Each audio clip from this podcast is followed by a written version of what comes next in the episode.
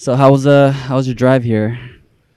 The drive here, luckily they flattened the road that leads to my house because I live in like in the middle of the jungle, in the 15 region. Okay.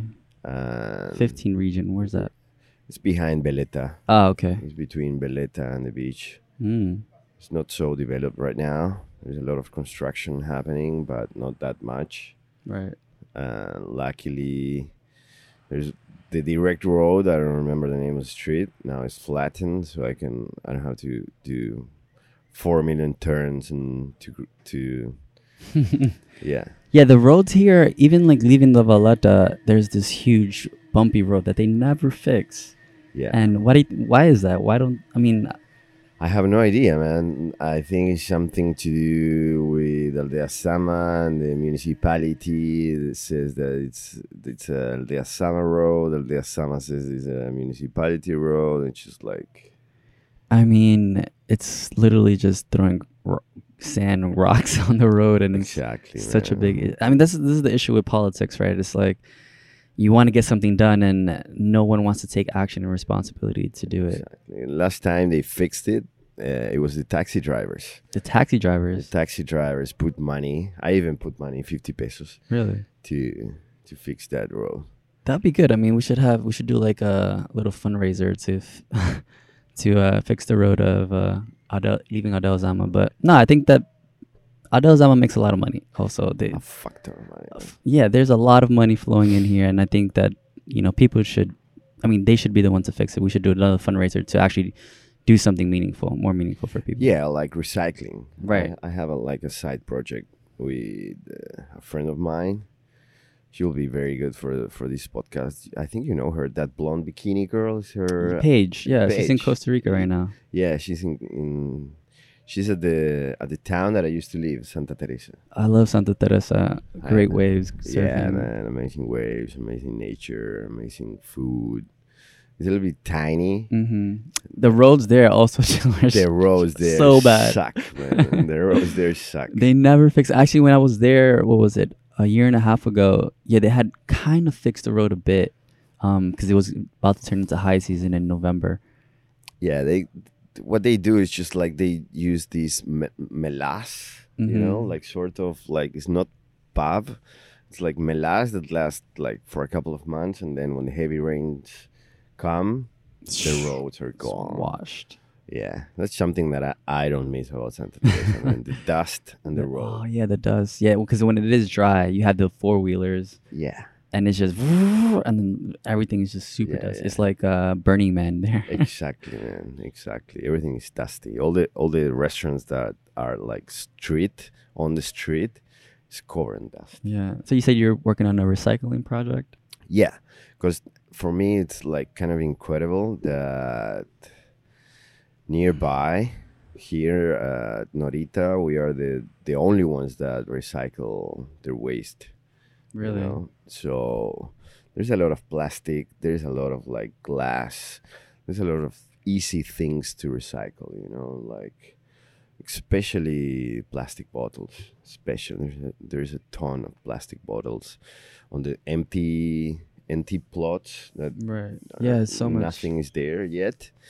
Yeah, I see people they just kind of just throw the trash there and just leave it on some Exactly. random place. And Exactly. What is this doing here? So we work with the guys from Eucariota.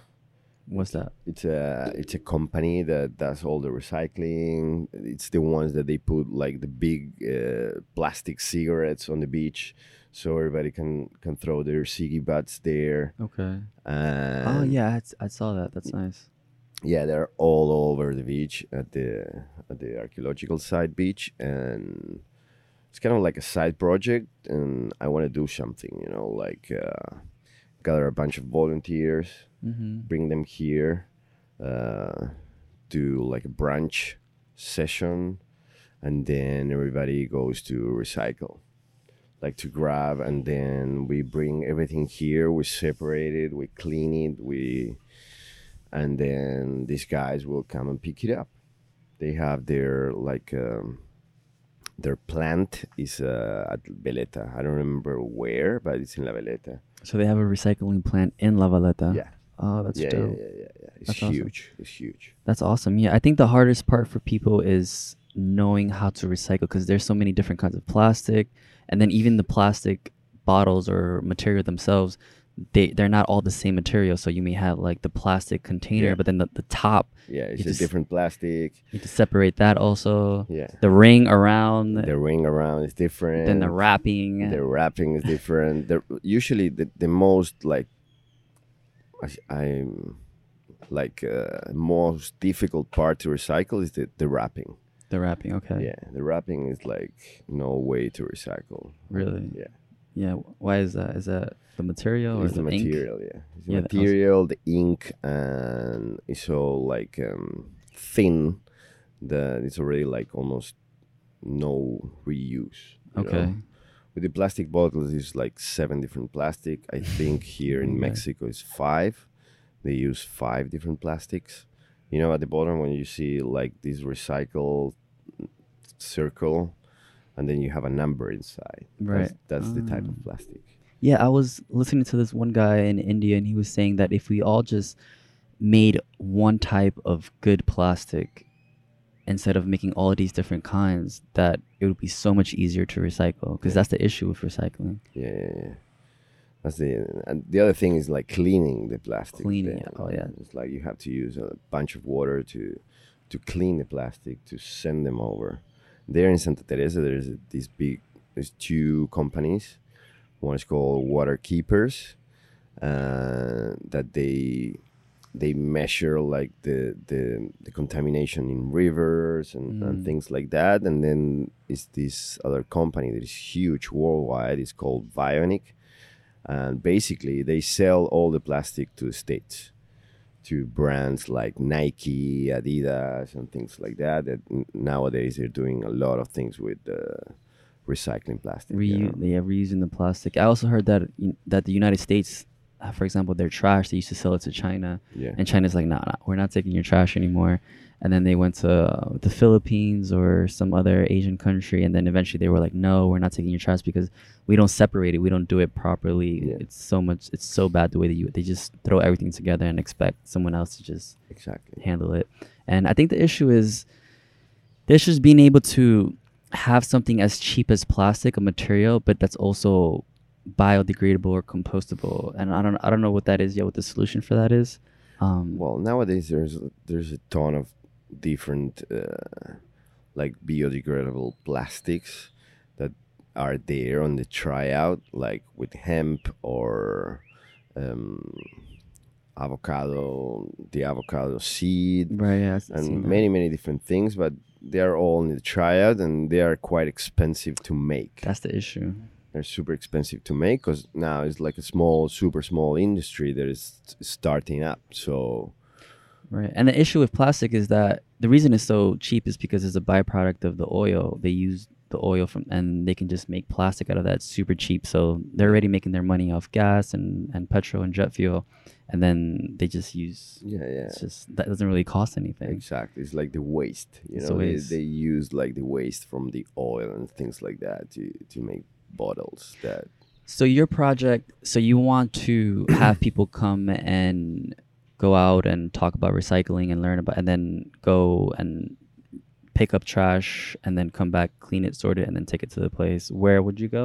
Is it the beach or in town? No, it's in town. It's this place in La Veleta. Uh-huh. First, I want to start with with my surrounding. You know, Right. I think that one of the big problems of humanity is that we forgot our surrounding. We forgot how to interact with Hmm. our surrounding. So it's like the, the typical phrase, like when you want to change something, start at your house. You know, so here in my house, Norita, we're already doing it, which I'm very proud of it because I don't think many restaurants here in Aldea Zama do it. Okay. And and then we want to expand and like a good type of like plague, you know, expansion and how you say um like teaching our neighbors.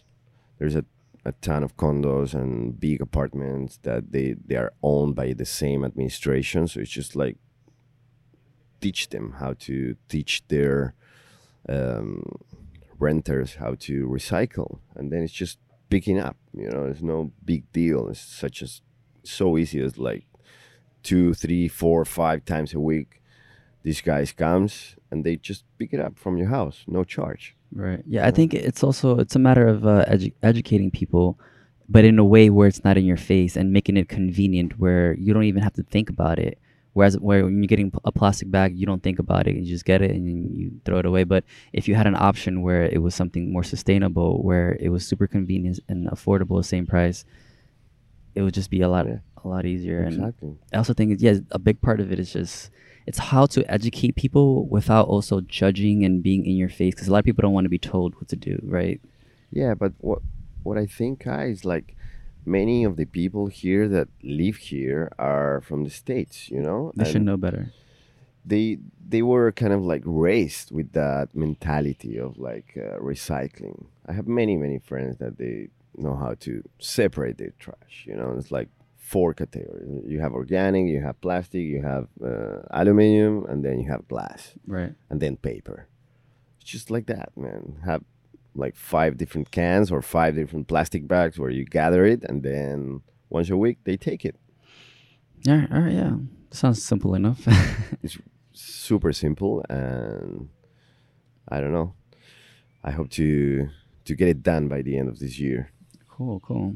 All right. Well, yeah. Where, so where where are you from originally? How did how did you uh you're from Argentina? I'm from Argentina. I was born and raised in Buenos Aires, in the capital, and I've been. I always joke around and I say that I was born a cook. You know, Born in a what? a cook. Born a cook. I was born a cook, and because I come from a very large family of uh, women. Okay. I'm the only boy.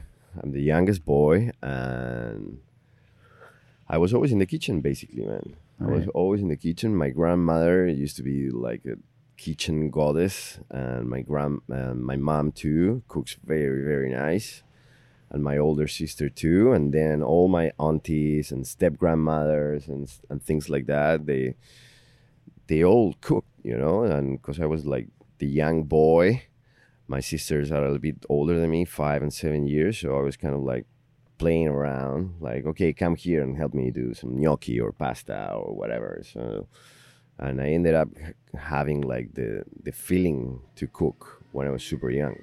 Yeah. Yeah. yeah. I grew- I mean, you grew up a lot around a lot of uh, feminine energy, Yeah, and uh, probably made you in touch a lot with your uh, emotional side and your artistic side. yeah, yeah, definitely, definitely.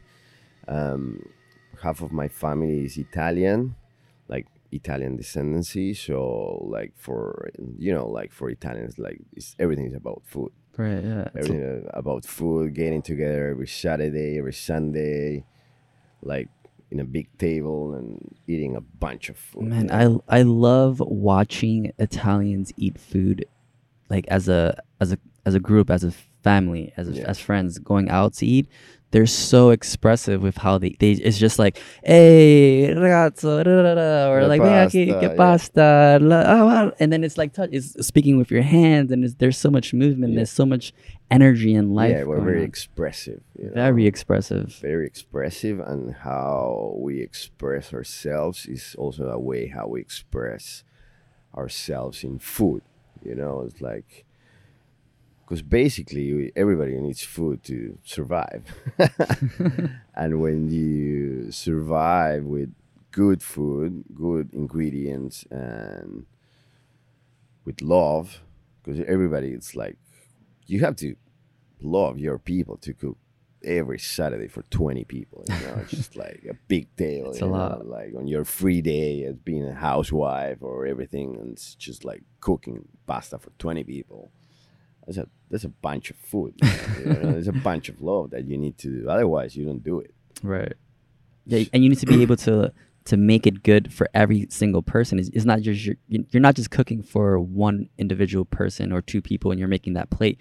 You're making it for twenty people, so you have to proportion it properly, use the right amount of seasoning and spices for everybody, and make yeah, sure. you better cook right. Otherwise, everybody will hate you. Hate you, you know. And for example, my step grandmother, she, she's like from Poland descendancy, so and from the side of my father is Spanish. so I was in touch with food since a very since a very young age, and I was super lucky, or I don't know, it was my destiny, maybe. My dad is a TV producer, mm-hmm. and he used to produce a lot of cooking shows Wow. in the 90s, in the 80s. And he was a very, very good friend from one of the best chefs from Argentina, Gato Dumas. And when I was when I was a teenager, I was I was super rebel, man. I was I I never liked school. I never liked to be schooled. Uh, I always had like problems with authority. super rebel, and I didn't knew that I want to be a cook by then. When I was a teenager, I just wanted. I, I just knew that I didn't want to go to school. Period. You know, it was super hard for me. My only interest back then was electronic music, Mm. like going out on the weekends to dance. Electronic, you mean what? Like techno, house? Yeah, techno, progressive, trance, back in the in, in the in the end of the 19s, you know. So there was a very big club in Argentina, Pacha, there where Pacha. yeah, all the big DJs went there, and I was very lucky enough to meet the DJs there. So I was always going, being um, as me, because I was like 13, 14, and I was not allowed to to enter the club. But I made friends with the manager, and I kind of went there by myself every Saturday for many, many years, and that was my interest. And I was kind of lost until I failed high school for the second time. And I talked to my folks and I said, guys, I don't want to, I don't know what I want to do, but I don't want to do this. Send me to night school, something quickly, cheaper, because you guys are spending a fuck ton of money on this.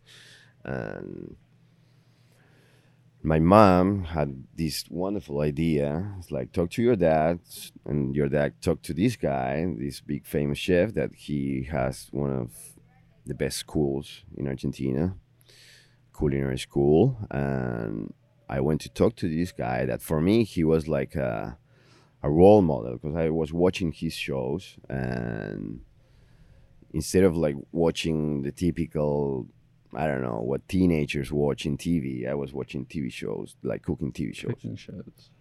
So I talked to this guy, and he was a very, very good friend of my dad, and that's how I entered into the culinary school without finishing high school, and I was 16 years old. 16, starting your career as a chef. Yeah, yeah. That's awesome. Yeah, I think that uh, like school is built for some people, but it's not built for everybody. And if you're not comfortable in that situation, if you're not progressing, if you're not learning in that kind of environment, then you should look for something that you're passionate about. Exactly, exactly. And when I started the the culinary school, I was like, wow, yeah, this is really my thing, you know. Yeah, luckily you had your mom and to like guide you and help you and your dad. Yeah, yeah. My dad at the beginning was a little bit like because he's like super straight and he was always supporting me and he paid for for the school, but he was like, "You have to finish high school. You have to finish high school, otherwise you wouldn't get a job." And blah blah blah.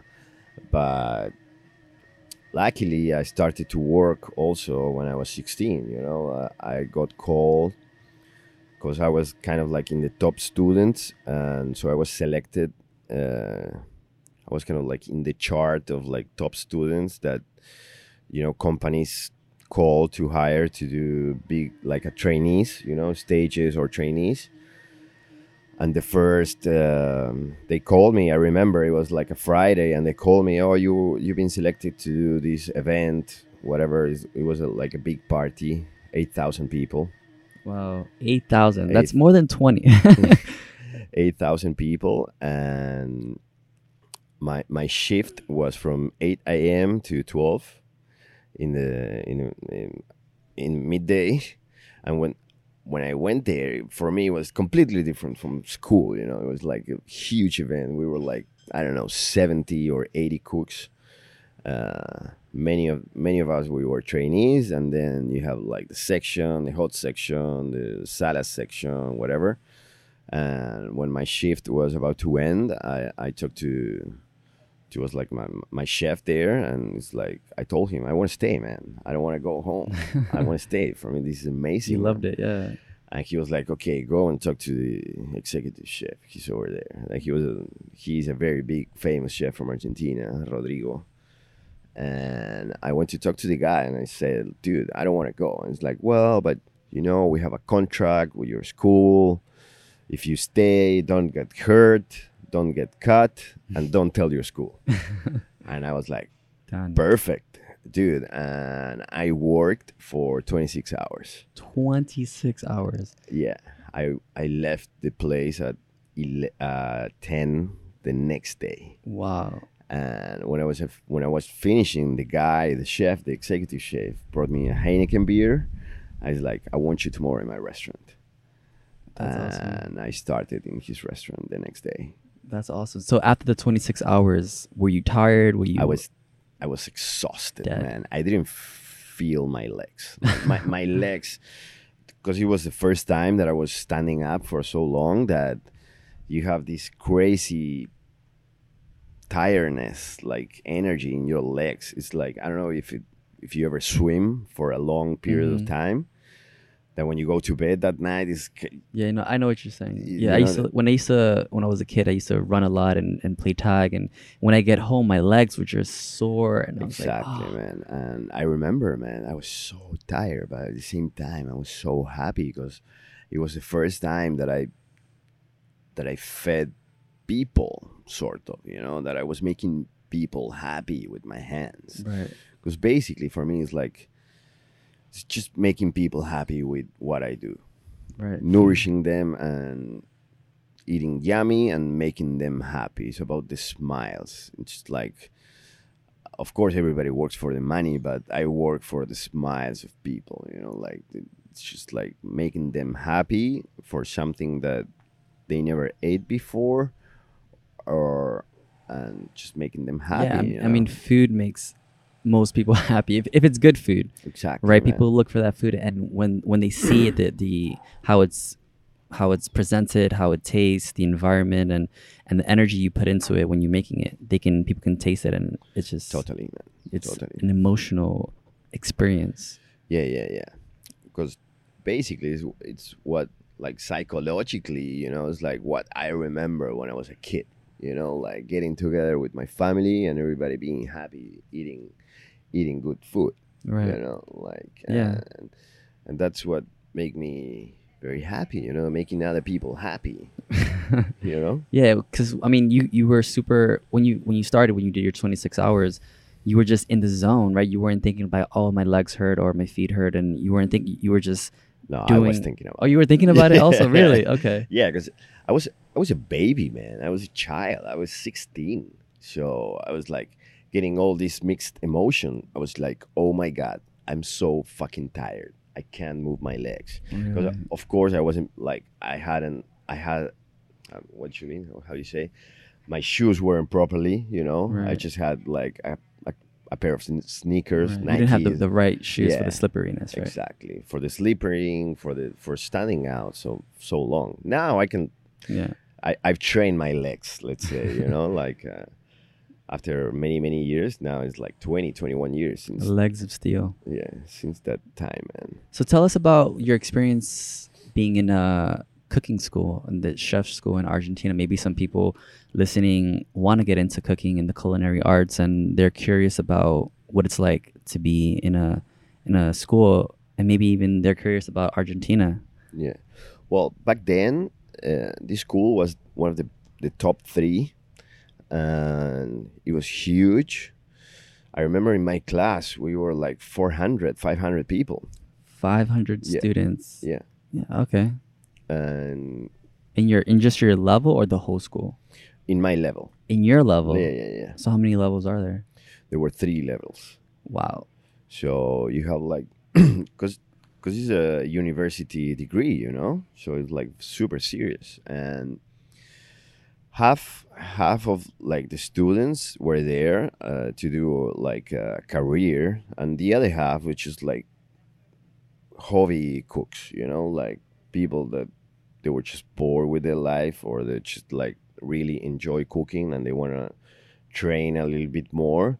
So it's kind of like it was very interesting because you have people that they were doing career and you had like grandmothers or housewife or guys that loved how to cook and they want to learn a little bit more. And i remember like my group we were like 10 i was the only one doing a career. All the rest were like guys that just want to learn how to cook a little bit better. There was this little grandmother that always liked to cook and he was she was bored about her life and that's how she did the career and and the teachers were luckily by then even they were super strict because it was it's french based uh, school and it's how you see in the movies about french, cooks Yeah. What, how are French cooks? crazy crazy motherfuckers Why? Why do you say that? no they're super strict and Perfectionist too, right? perfectionist perfectionist and it's about like discipline sacrifice. It's just like when you're a chef you're not a human being. You're just this sort of robot machine of perfection. And that's what your teachers kind of like pass you through you know? Okay. and of course at the beginning for me it was super hard because i was i was always a rebel and i got these guys super crazy it's like stand straight don't look at me like don't laugh Wow. Military school. something like it's very similar like military school Wow. very very similar and 21 years ago it was was kind of hard nowadays they're they think a little bit more about the human part More a little bit more progressive. thinking. Exactly. But 21 years ago, and because I was the f- the son of the friend of the owner, I was kind of like, you, you little guy. you know, I, I wasn't the favorite at all. Oh, they really? they made my life super hard. they were like, you're not getting any like benefits just just because you know people that doesn't give you. It's Exactly. actually going to be harder for you. It's, it was like that. Wow. It was harder. It was harder, and I was a baby man. I was kind of like the pet of the school. Right. uh, I even was there illegally, you know, because I didn't finish high school and I went Mm. and I was doing university. So, and they they they pushed me, but at the same time, when they ski, squeeze you like that, they kind of mold you, they form you, Right. they prepare you to what is coming, you know, because if you choose this life. You forget about your holidays, you forget about your birthdays, you forget about your love birthdays, you forget about partying out. Yeah. Your hours are insane. That's what I Like, hear. I can work, I don't know, 15 hours a day, with just like, for me, it's super normal. Right. Wow. It's like the, the chef life, you don't choose the chef life, the, the chef lives choose you. you Wow. know? Yeah, and it's super stressful. I mean, you're you're there 15 hours a day, and and every every day, every hour you're you're on call. You have to make this amazing meal for people who are expecting something really really good, but they don't realize how much work and effort it takes to actually make the food and prepare it and Yeah. and be consistent, consistently good. Also, Yeah, it has to be the same every day. right. It has to be the same. That, that's the challenge, you know, because if you work alone, it's no problem. But now, when when you're a, a leader, uh, uh, the boss or the chef or whatever you want to call, it's like you have to trespass or pass that knowledge to your crew, you know, and it's something very difficult to to get. But luckily, I got it here. All my, I'm super proud of my my crew, and yeah. So what were some of the uh, some of the specific things that you learned at your school? What were what kind of food were you cooking? What kind of techniques? Well, I, I I've learned the French techniques. What, know. what that What does that mean for? It's like the, the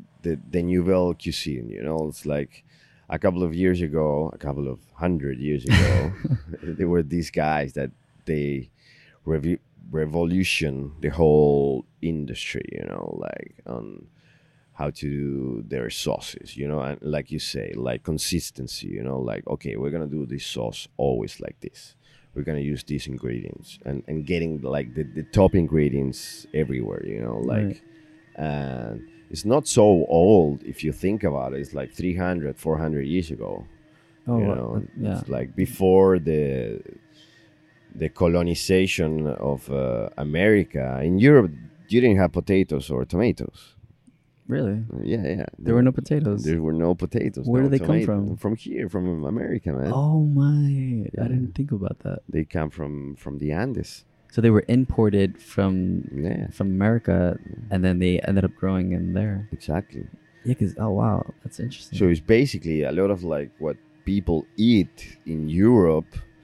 It's just kind of like newish, you know. So because they took the potatoes and a bunch of other ingredients that now I don't remember. But basically potatoes, you know, like it's potatoes. So French fries, like French fries. actually come from the Americas, the Yeah, potatoes, right? Yeah, yeah. The, the the Incas, they they have this whole culture about potatoes, man. There's like twenty thousand different potatoes, and Twenty thousand. yeah, something like that. I think ten thousand maybe. But still, even even a thousand would be like, Yeah, whoa, yeah, a yeah. thousand different potatoes. yeah, no, it's a it's it's a lot, man. When you go to to Bolivia or Peru and you see the potato fields, it's just like each family has their own specific potatoes. You know? But that's amazing. It's diversity. It's biodiversity where you you don't have one specific monocrop. You have all these different kind of Yeah. potato crops that you know if one if one gets a disease or eventually gets extinct, you still have another species, another Yeah, yeah, variety. yeah, so yeah. creates yeah creates uh, resistance towards uh, disease. Yeah, now in Peru there is like the the, the the seed, the bank of the seeds, you know, where they are protecting the DNA of like uh, native ingredients and, and like potatoes or corn or many many other different things. Like it's the biggest in the world, where they find different types of and they just like stabilize the, the DNA of the plant, and so it's there protected in case of like a zombie apocalypse or something. Know? That's cool. Yeah. So that yeah, yeah. I mean, when I think about French cooking, I always think about this. There is a sauce. They're always making the sauce and making it really flavorful and getting the best ingredients and and super precise. yeah, basically what the French did, these guys, was just like study the chemistry about many different combinations Mm. to say, you know, and how to cook the meat, how to proper cook like different veggies and but basically French food is about butter, you know. Everything is about butter and eggs and and cheese. It's a quite heavy um, a lot of like calories, you know. And 21 years ago, I didn't imagine that I would learn vegan cooking or, or, or raw food or things like that. Because also in Argentina, like it's all about meat. Right. Yeah. It's We are- heavy on meat. We are heavy culture on meat and poultry and Why is that? Is it because uh, Argentinians love meat or no, because we have the best grass and we have the Mm. best cows. Right. It's, oh, it's like that. yeah, yeah. It's as simple as that, man. Because we have like very flat lands, all the pampas. So the way the cows grow and are raised, it's just like they they are raised and grow like in a very peaceful and not stressed environment, you know, Mm. because they don't have to do much effort to survive. It's just like eat grass Just eat grass Yeah. and just hang out and and hang out. You know, they don't have to climb any mountain or go to the river or nothing. You know, just like walk, and that how the the cows are build their muscles. Let's say theoretically, it's just like super chill. So that that flavor, that the way of how they are raised transmits to the flavor and the quality. You know, it's like also like the the, the species of cows. It's Mm. like how they were raised, and it's just like also like tradition. You know, like always there's big big big uh, like contests of like the best cows and the best brands and Angus or Shorthorn or whatever. What what kind of cows are mostly in Argentina? Is it is it the ones with the like the white and black spots, or is it the one? With, yeah, is that one? Yeah, Angus. Ang- okay, that's Yeah. Angus. That's Angus Yeah. cows. Okay. Uh, yeah, I it's, think it's, the typical Milka cow that you see on, Yeah. on the chocolate bars. not violet. Uh, yeah, those, and they were there, and they were for many many years before uh, the colonization came. They were just there, hanging out, being happy, man. Mm. Right. Yeah. I mean, uh, I think that's a big part of of when you're eating meat. The the how the animal is treated, how the animal is raised, translate into into um, how good the meat is. Exactly. Yeah. For example, I think uh, what is it? Is it in Japan? what yeah, the Kobe beef. the Kobe beef. Yeah, that they massage, they play music to them. They just like, and really, it, it it transmits to the flavor. It's the energy, right? Yeah. It's, it's it's totally different. When you eat Kobe beef, you is it is it is it like a religious experience? The flavor that that beef has is extraordinary. It's like if you're a meat eater, it's just like you discover meat for the first time. Wow. Yeah, Yeah, I think uh, I think yeah, because a lot of people what they eat is they eat a lot of these factory farm animals where they're treated their whole lives like shit and they're stressed. yeah, they're super stressed. They they are born knowing that they are gonna die. right. Uh, basically, you know, they're animals. They're not stupid. Yeah, they're yeah. The, the, they're they're sensitive, you know. And something ab- about that Argentina does is like the way they raise, the way they kill them, the way how to butcher them. You know, in, in many many countries, like the problem is not about the, the cow itself; is about the butcher. Mm, You know, why? for example, in my first week in the Dominican Republic, I went to see the butcher. Okay. Oh my god, dude, it was, ah, it was disgusting. Because like I went to the butcher, they recommended you know how go you go and see this butcher, blah blah blah, and I went there and he had the cow there, and it's like, I was like, what? No fridge, no nothing, which is there on the floor, half the cow, no skin. I was like, dude, when you kill it, no, a couple of years, uh, a couple of hours ago, and I was like, oh fuck. You know, when you kill somebody, well, an animal, that sounds weird. When you kill an animal, like all the stress, all the tension of like the death, it's on the muscular system. You know, it's Mhm. like it, it gets Tenses tense, up, it yeah. tenses up. So, uh, in the best parts of the world, when they do that, it's just like you have to like cure the meat for a couple of weeks. Oh. So all that tension goes away. Otherwise, you will be eating a bubble gum. You know? Okay. so, what does curing mean? What when you say No, it's just like the way you kill the animal. It has to be like fast and like instant. right. And another thing is after the kill is what they call the post mortem effect. It's just where you put the, the, the cow or whatever animal for a, a week so the muscles relax. And once the muscles are relaxed, then you butcher it. Mm. So, so wait, you're so you're relaxing the animal before you kill it, No, or no. after? After, you kill, after. and then it's there. The muscles are have been are a little bit stressed, Yeah. tense, and then you're curing it. You're relaxing the muscles. Exactly, exactly. The, the, every muscle has a has a memory, you know. Mm. So you have to pass a little bit of time so that muscle will be relaxed and will be edible, basically. But the, does that have any effect? I mean, if you're having meat sit there for weeks, it's not rotting or going No, bad. no, no, no. No. It's like because it's at controlled temperature. Oh, it's like in a refrigerator Yeah. in an area, and then Yeah. it's just curing. yeah. Ah, The- okay. The, first couple of days, just draining out the blood, oh, okay. and then it's taking out the skin, and yada yada. Okay, cool. Yeah. All right. And uh wow, that's super interesting. And what else what else did you learn in your school?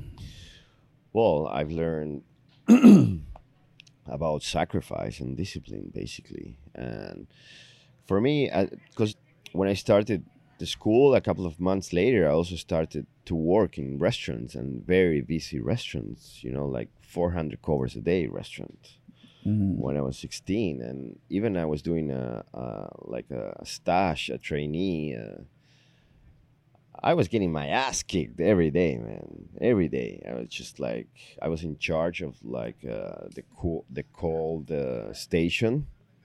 So I was in charge of all the salads and then all the preps and things like that.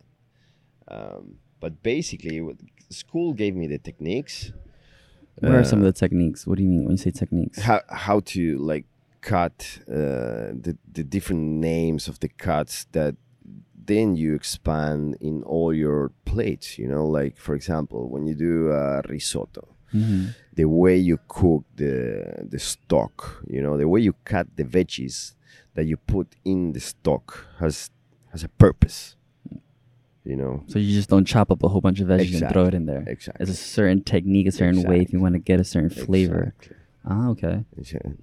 It's, it, it's completely different if you put hot water or cold water. If you, it's like it's it's a universe. It's chemistry. it's al- it's alchemy. You know. Right. So to use how to use your knife is. It's, a, it's a different world, man. It's, it's it's it's it's a universe. Is that why chefs pay a thousand dollars for a knife? Yeah, man. And you take care of your knives. Yeah. You know, you Well- don't you don't borrow them. What's the difference between a thousand dollar knife and like a ten dollar knife? Well, basically, when you work in in this is is about protecting yourself. You know, if you use a good knife, uh, it will be. It's like comparing a ninja sword with a crappy sword. You know, Okay. like it will be easier for you to do your job, and it will protect your muscles. Mm. If you use a crappy knife all day for a couple of years, it will start fucking your your junctions Right. and your muscles and things like that. Yeah, I mean it's like a like a samurai sword. It's well balanced. It's a certain type of metal. It's Yeah. it's cuts really well and Yeah, yeah. And there's like- yeah. there are some chefs that use the same knife for everything, and there are some chefs that they have their own knife for veggies, their own knife for this, their own knife for that. for for a couple of years, I was like that. You know, I, I had my my vegetarian knife, my virgin knife that it was only for veggies. Then I had my my knife for chicken. Then I Mm. had my knife for meat, or for fish, or for fruits. Wow. And now I'm kind of like a little bit more relaxed. Right. Yeah, because I mean, you have you gotten the technique down. You perfected certain techniques, and you know what feels right for certain things. Yeah, yeah. Uh, but yeah, I have my knife. My, my oldest knife, I think it has 18 years. Eighteen years. Yeah. Eighteen years with the same knife, Yeah. and you haven't lost it. No. Amazing. And you've traveled all over the world with it. All over the world. Already 10 countries with that baby. How? What is it like being in an airport with a knife? No, it's just you're just sending on the on the on the bag. Oh, the check-in. Yeah. Like you check in the luggage Yeah, it's yeah. there, so it's not like a carry-on thing. I so- never had a problem with my knives. Yeah. One time in in one time I had like this um questionnaire in Chile, uh, but I I was a resident of Chile. I had my my my job permits, so Mm. it's like yeah, I'm a chef. Because like for example, when I came here, my my knife uh, bag, uh, it's uh, it was 11 kilos, okay. 11 It's- kilos of knives. Eleven of knives Yeah. only. Yeah. what? Yeah, because I have my fish knife, my potato knife, my whatever knife. What what uh what's the difference between these knives? Like a like a, a fish knife, a chicken knife, a vegetable knife. Well, the flexibility, the, the the weight, their balance, the blade, the the, the how you call this, the, the I forgot this word, el agarre, The grip. the grip, the grip, and it's totally different, man. Like Yeah. I have my knife for onions. An onion knife. That's Yeah. awesome. Because it's like the fastest one, the thin one, and for example, when you use the onion for uh, risotto, it has to be the same size. When you cut the onion, it has to be the same size as the as the grain of rice. Mm, mm, So it's basically you have to be a freak. super precise. Yeah. Cutting. And it's tra- it's training, man. It's training. It's just like after many many years, you are just trained. Yeah. It's like I told you, you are not a human. You're You're a You're well a oiled machine. You're a machine, man. And when when you are in service, sometimes I I try to like pass through that knowledge to to my my cooks, my crew. Is that especially with with the youngest, eh, that they have some some issues, you know, to understand, you know, because I had the same issues, you know, like hey, but I don't want to stay so late. I want to go party tomorrow. It's like, no, dude, you have to cook tomorrow. You have to be here and you have to do an impeccable service and feed 400 people. And You need to be mentally uh, here, mentally present. If you're, you're out partying and you come and you're you're hungover and you know you can you can hurt yourself or yeah, exactly. M- many of the accidents that happen in a kitchen is because you're tired, you are out of balance, you are stressed, and you, like you said, you're not present. You're thinking about something else. That f- for being a cook uh, is quite challenging because you have to think four million things at the same time Mm. and you have to think in advance a lot of things you know because when you have like for example you have the, f- the restaurant is full and you're cooking for everybody at the same time yeah. and It's different meals. It's different. Certain foods require different amount of time. yeah yeah for example just you try i think you try the risotto for just for that risotto you use i use three different fires Three different Yeah, fires. one for the risotto, one for the stoke, and one for the sauce that comes on top. And then I use the oven for the for the toast, and then the decoration and garnishes. That's just one dish. And Yeah. then you have some other dishes that you use four fires at the same time. Wow. You use the flat top, and it's like so it's kind of like you're you have to be super organized, and you have to have a very trained internal clock. Mm, You know? definitely important. because everything has to be hot everything has to be cooked perfectly at the same time and also you are with a team so you have to communicate it's very important your your communication skills you know it's it's one of the most important things in the kitchen you know? Yeah, definitely have- working with other chefs. you have to talk. Even you know how how long it's going to take for him to do this. You have to talk all the time. I'm two minutes behind. I'm one minute to this. To- so if you don't have good communication skills find another job. Things are gonna get burnt. Things Yeah. are gonna not turn out the way. because it's part of a team. You're like a clock man. And if one of the how you call Gears. it if one of the gears is not well oiled enough Yeah, all the all the all the other shit is going to collapse Yeah, yeah. Or not operating at the same speed to exactly Yeah, yeah. Is it is it true the saying uh, too many cooks? Uh, you ever heard that saying? It's uh, too many cooks in the kitchen or something like that, where they they say because you have all these cooks and every every cook is kind of like uh, ego. You have your ego where you know I want it this way and or I want it I want to do it this way. No, have you what- ever had that? Yeah, all my life. the thing like that is like to to be a chef is not just being a chef. It's like you have to be a father, you have to be a brother, you have to be a sister, you have to be uh, the boss, you have to be a leader, you have to be a friend, you have to be all those things at once. And apart from that, you have to be an amazing chef. You have to be an amazing cook. You have to be the best to show them how things are done. Right, and you have to. Ha- ugh, you also have to be a scientist and uh, an artist, and you need to know your ingredients and what works well, the chemistry, as you said, uh, what's what's operating well and efficiently. So if if you don't have that that knowledge, Yeah. that pre knowledge of what foods go together, what foods work together in balance, then um, Exactly. yeah, we have mic problem there. Solved. so Um, and expect also you need to expect things are sometimes they're not going to work out, and yeah, to- but w- were you speaking about ego? It's like because it's a very stressed environment, so all all things are there. You know, it's not the same as working in an office where you are in your cabinet for eight hours and then you go home. You send you just send emails and shit. No, you're there working all together as a teamwork, and for example, as being like your team has to understand that you are the chef, you are the boss, right, whatever chef, you know. So it's just like it's your recipe, it's your hard work. But sometimes, even for for a chef, you know, I have this this way of saying that sometimes I don't I don't care about the equation. You have m- many different equations to get to the same result. Mm. You know. like one plus three equals four, or two plus two equals four. Exactly. Exactly. So to get to this certain recipe, you have many many different equations on how to get it.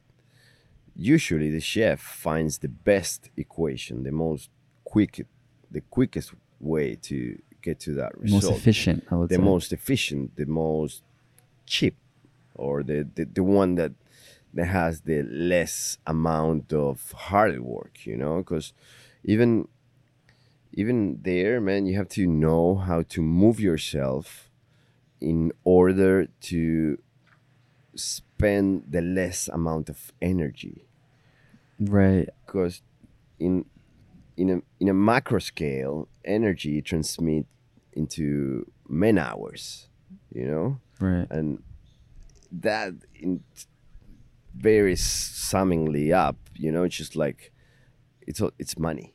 You mm-hmm. know, you are you have eight hours to do all this, and Right. if you didn't did it in those eight hours, you have to do it tomorrow Right. and all your team is gonna just like collapsing. You know, the pyramid of organization is gonna collapse. So it's Since- just like you have to find a way to do it the most efficient way, the quickest way, and to not use the to, and to use the less amount of energy possible.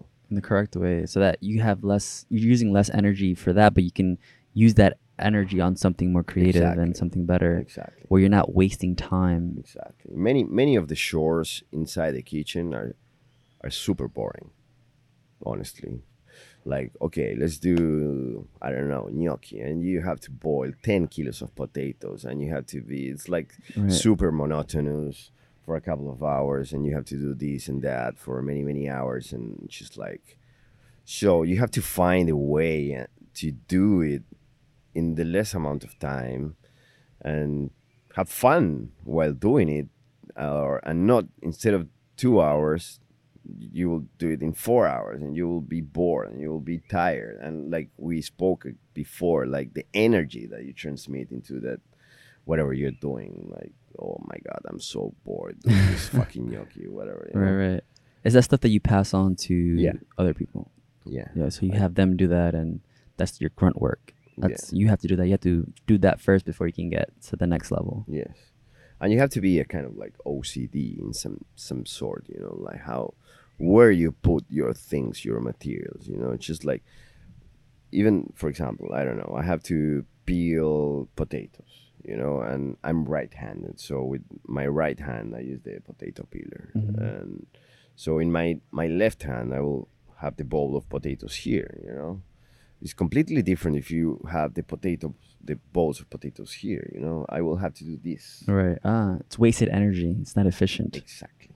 Ah, you waste your energy. Even if it's just like this tiny nanosecond right. multiply it by 10 kilos and it will be minutes. Mm. Yeah, that makes a lot of sense. Actually, that's I mean, a famous uh, restaurant. I mean, you know, McDonald's. I saw the the the movie on Netflix of McDonald's, and that's actually why they became really really big. Is because the owners had to, the original owners had designed the kitchen.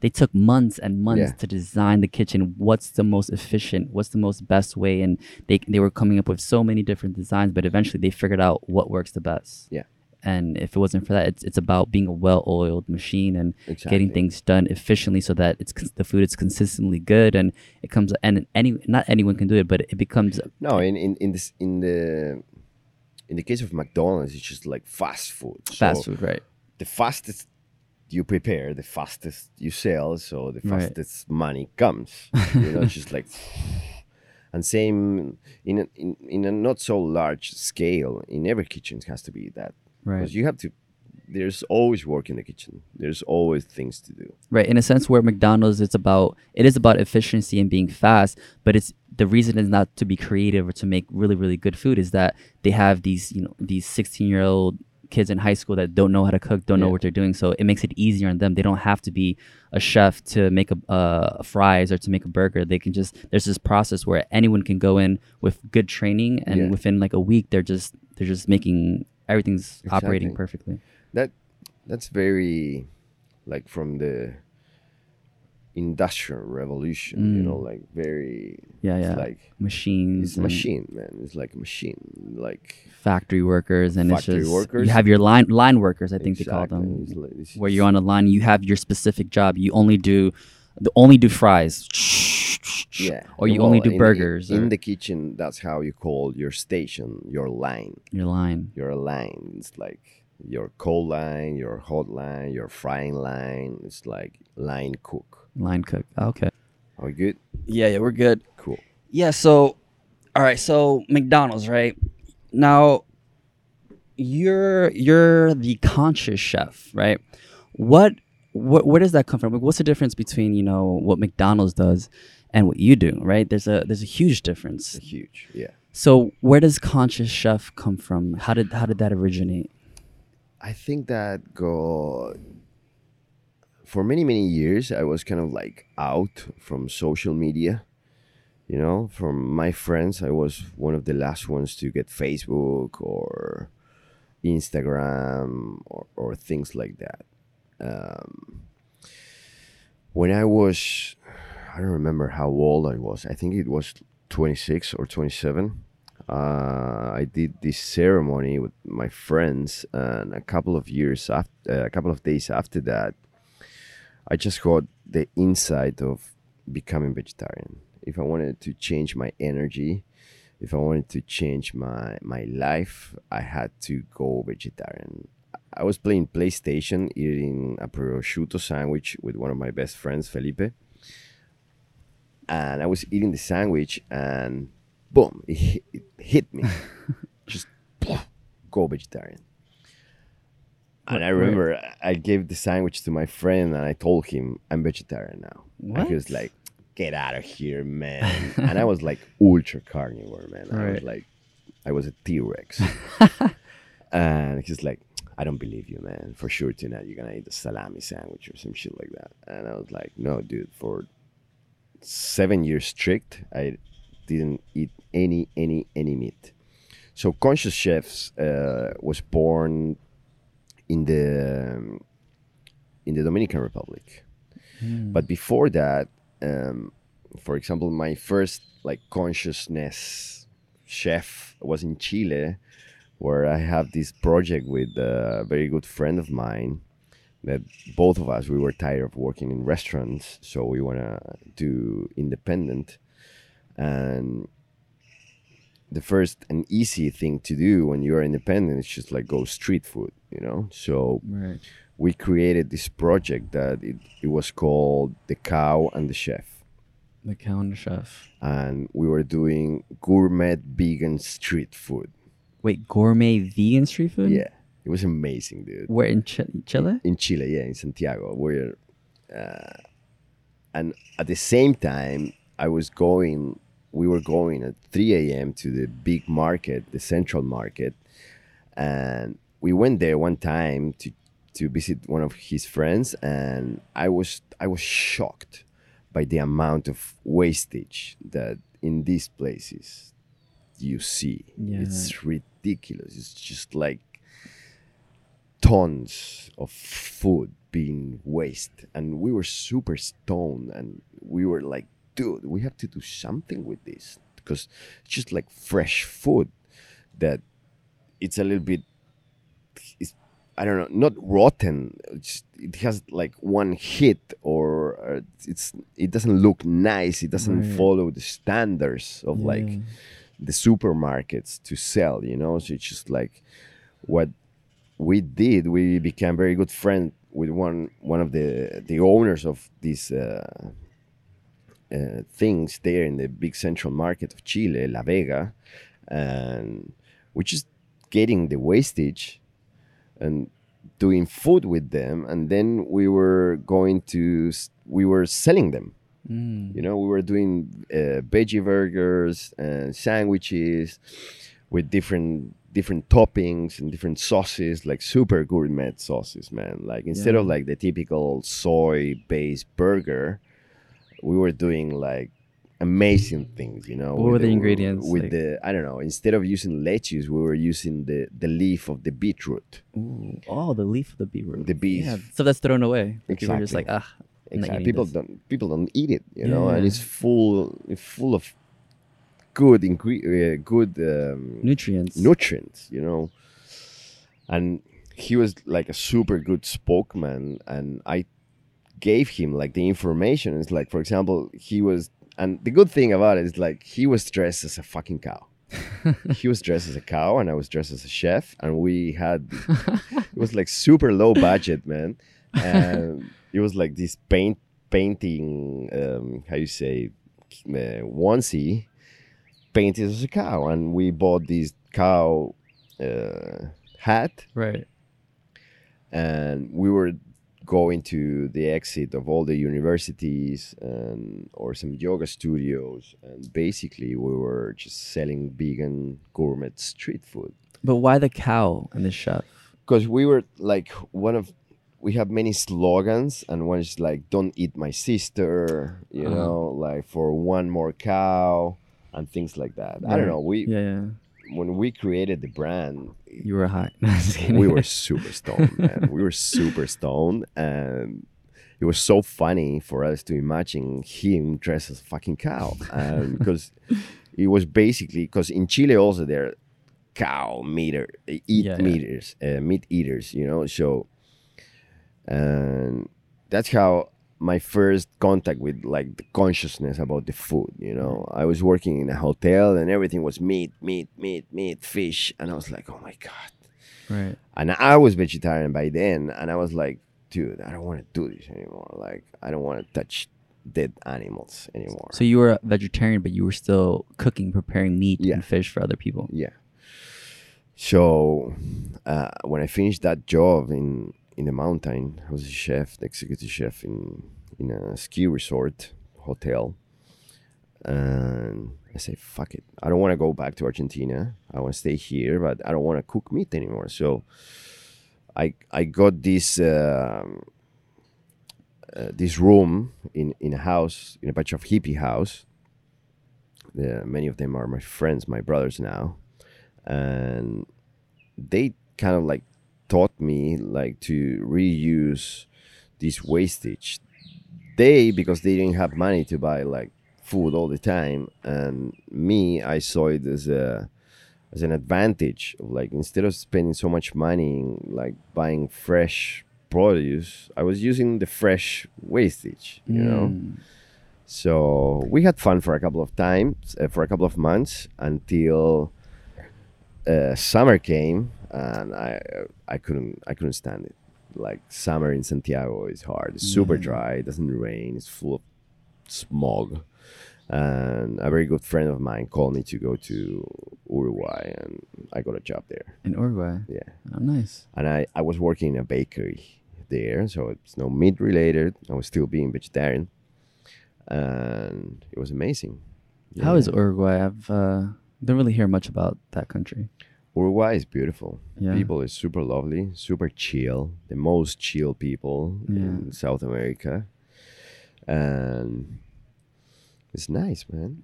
Yeah, It's yeah. Very, very nice. Nice. And then, so yeah, I think what what they call uh, what you're saying with the the waste and stuff is called uh, freeganism or something, where Yeah, freeganism. freeganism, right? Where you're taking all this wasted food that it's perfectly fine, but because it has a dent on it or because it has some kind of imperfection, it's not being sold. But it's it's mind-boggling because I mean, it, you're a business and you're wasting food that people would most likely buy. But what's the thought process in that? Why why why it- throw away? I don't know, man, because like each each vegetable, not here in Mexico or in like third world countries, but in the first world countries, like the food has like an appearance Right. standard. For example, bananas. Banana has to be this long, this looking, and that's it. The bananas that are a little bit shorter or a little bit longer, they're thrown away. But the, as a business, though, that doesn't make sense. Like, why lose money on on a product? Because it will require a lot of like man labor to separate and to Ah, I don't know store it. Yeah, yeah. store it somewhere else or right. take it to I don't know a smoothie house. The amount of money that you require to pay someone to sort it for whatever reason is less than a lot less must be than the actual product actually costs, and they could just factor it in, factor that loss into what they're selling. So if you buy a banana for you know fifty cents a kilo, it's factored in that they're losing a certain amount already. So if they didn't if they didn't uh, throw it away and if they sold it to you, the bananas would actually cost maybe half or even ten percent Yeah. of that. But you're paying, even though it's still cheap, you're still paying for the loss. Exactly. So it's all factored in. Exactly. So they they're just like, okay, well, people are gonna pay it anyway, so Yeah, we yeah, just yeah. throw it away. So basically, I, I also be going back to the conscious chef story. Um, when I went vegetarian, I was I was always like preaching veganism and, and vegetarianism. You know, like for the first years, uh, I almost I got very sick because I I was like a super T Rex carnivore. You know, so I was only eating pasta and pizza. You know, and I was totally malnourished. And then I, I study. I started to study, you know, nutrition and veganism, where you get your uh, your plant based protein, how you combine it, because it's not just like eating beans, you know, it's Right. how to combine them. It does. It doesn't matter if you eat beans and if you don't put vitamin C on them. Right. It's like your body will just flush it away.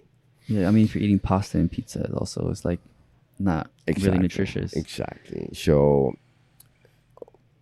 I don't remember exactly. This is a very good question, man, because I don't remember exactly when I did this Instagram conscious chef.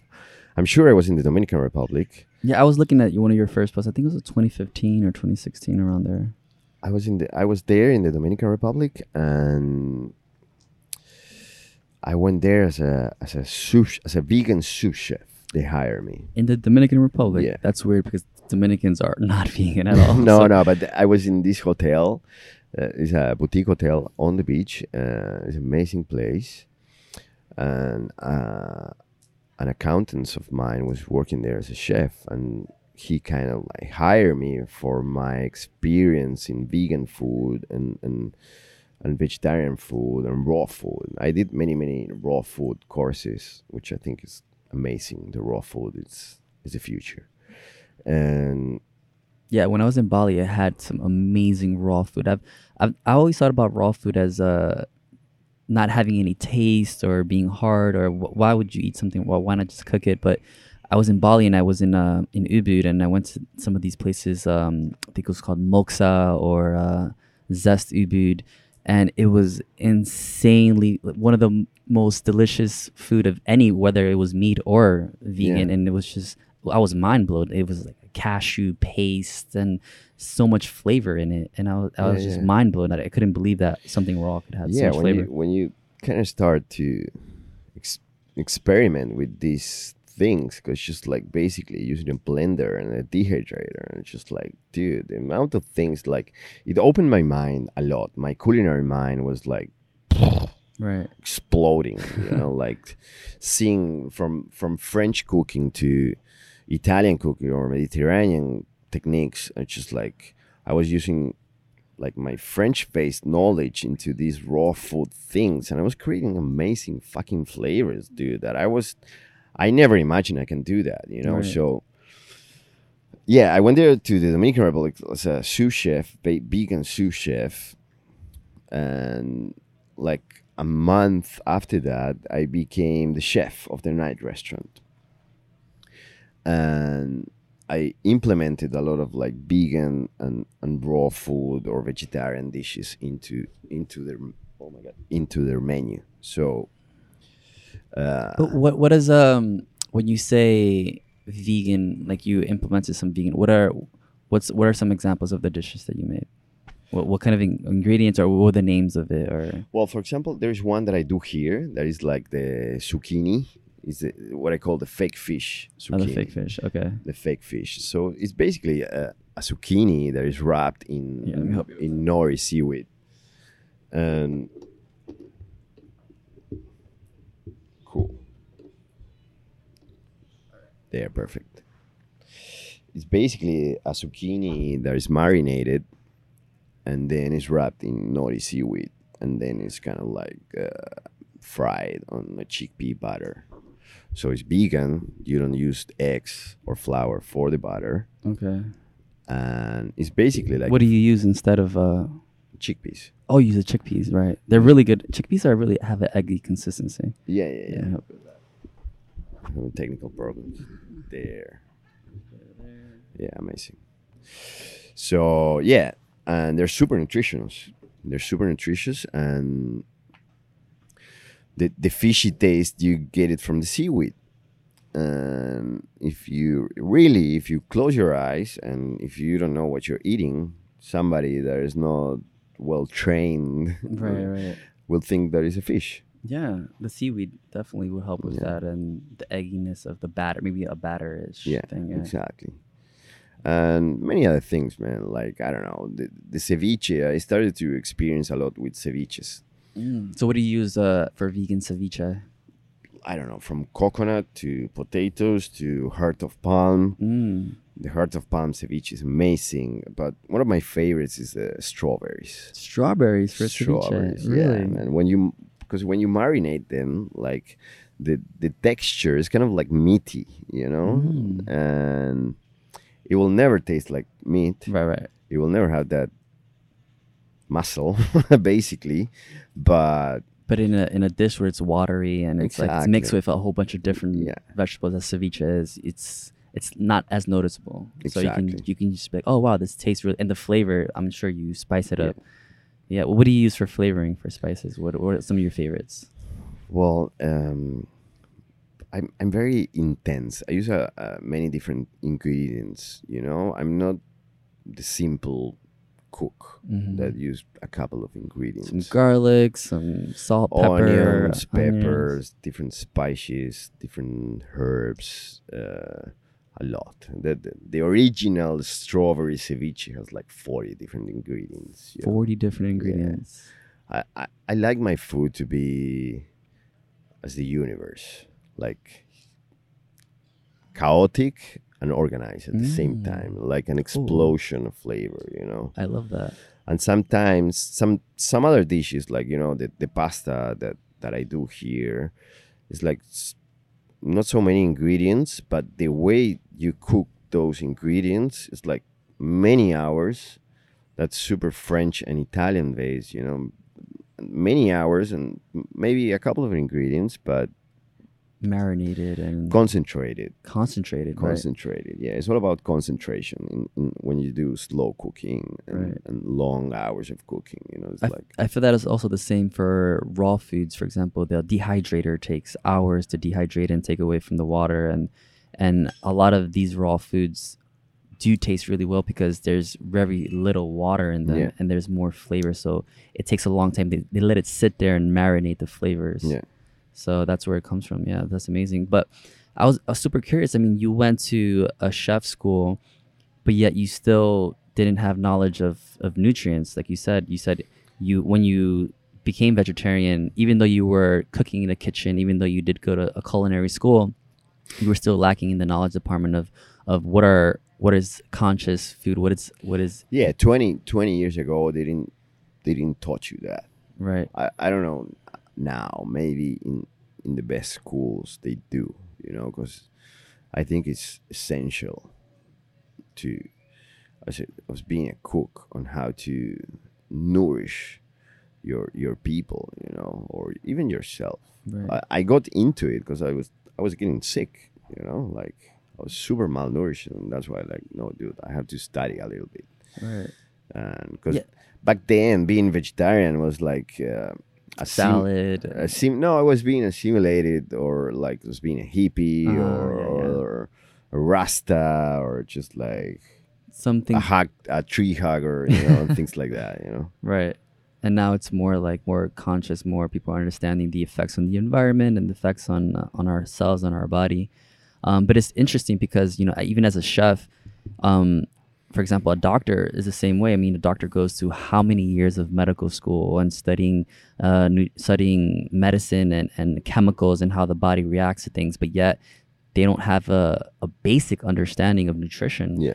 which is fundamental to health and it's mind-blowing that a doctor with such a high high level of education can still not know or how to prescribe how to tell people what to eat or certain foods. And some doctors might tell someone to yeah go have a coca-cola or or you need more red meat in your diet for iron or for certain nutrients. And it's Yeah. like well you can get iron from so many different kinds of vegetables. Yeah, but it's like uh, uh, it's like not knowing. You know, it's like ignorance. Right. But it's also the fact that you're a doctor, right? You're a doctor. You should know what the best medicine is, what kind of food you're putting. I mean, food you're eating it three times a day, you're putting it every day in your body. Yeah. And, and as a doctor, you're going to be trying to heal your patients, your, and, you know, it's similar to being a chef. I mean, as a chef, you're giving people food. And I think maybe the reason is because a lot of chefs focus more on the taste on the maybe the aesthetics and don't really focus on whether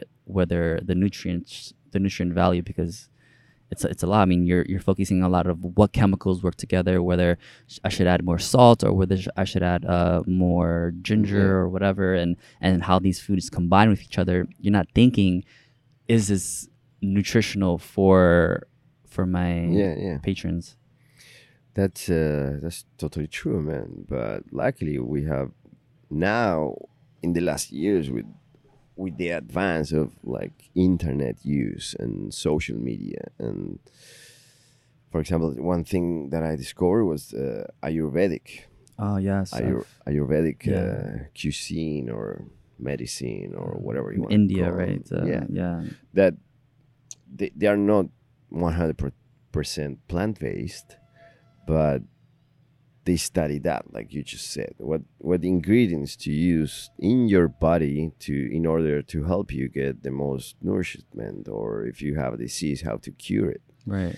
and It's based on like how, also your body type, your doshas. I think it's called. Yeah it's your dosha is your body type and we all have the the, the three energies but Some are more. some are more noticeable or more marked in one another and i think what um, this medicine uh, western medicine focuses in just like we all have the same body and that's totally wrong man we are a complete different body type Right. everybody is different not everybody can be vegan man Right, not right, everybody yeah. can be carnivore Right.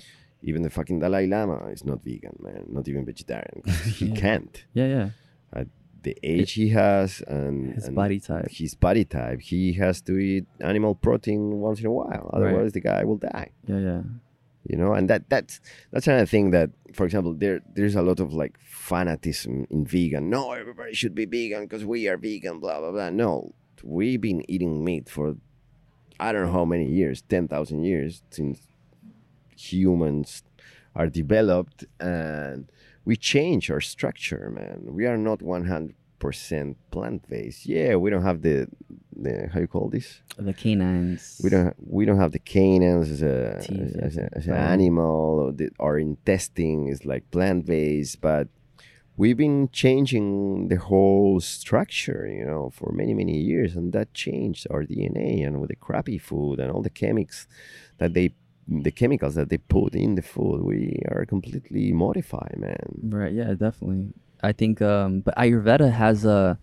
I, I love their their the way of approaching things. Like you said, they look at your body type. They look at also. Um. Do you know about the different tastes, like the salt, salty, stringent, sweet. Um. You you you not how do you say unami unami umami umami what what Yeah. is that what I always umami is like the, the the sixth sense you know? Okay. it's like uh umami. when you it's like the perfection of combination of flavors. It's mo- when you eat something that is umami it's like having a orgasm basically you know? It's just like this is so well prepared and the combinations of like you say salty acidity sweet whatever whatever is so perfectly combined that it creates the it create this other emotion that is sensation sensation that is umami. umami Yeah. That's awesome.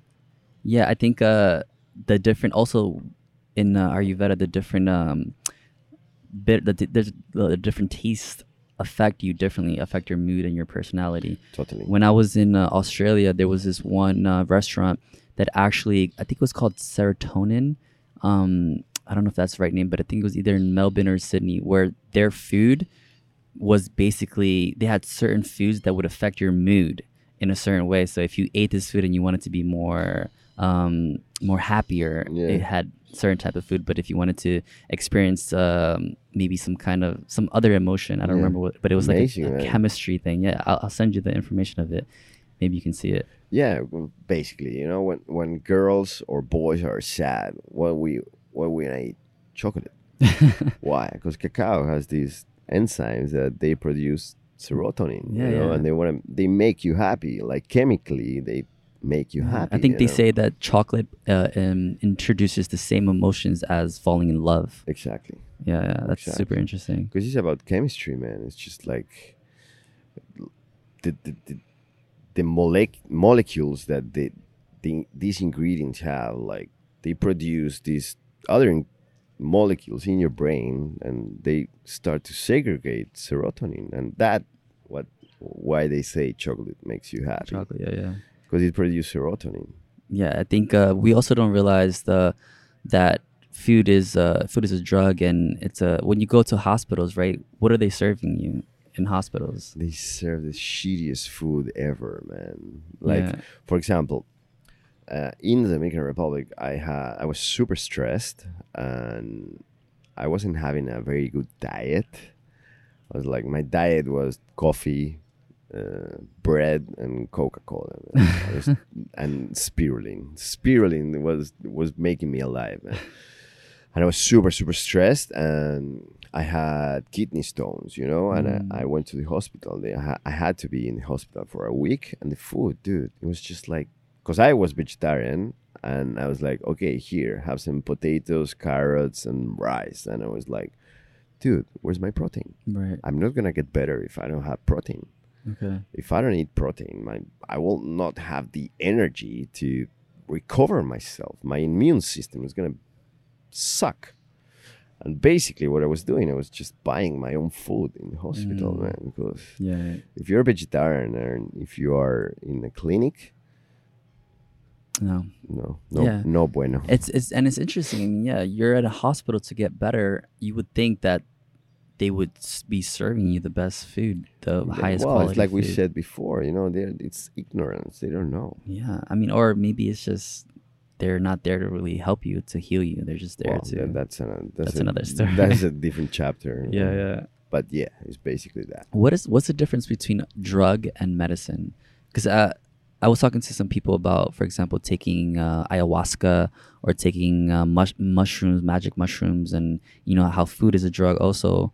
But in a way, you you also kind of put it where food is medicine, right? Food is something that's there to heal you, or you know these ayahuasca. Some people call it a drug, some people call it medicine. What is the what do you think is the difference?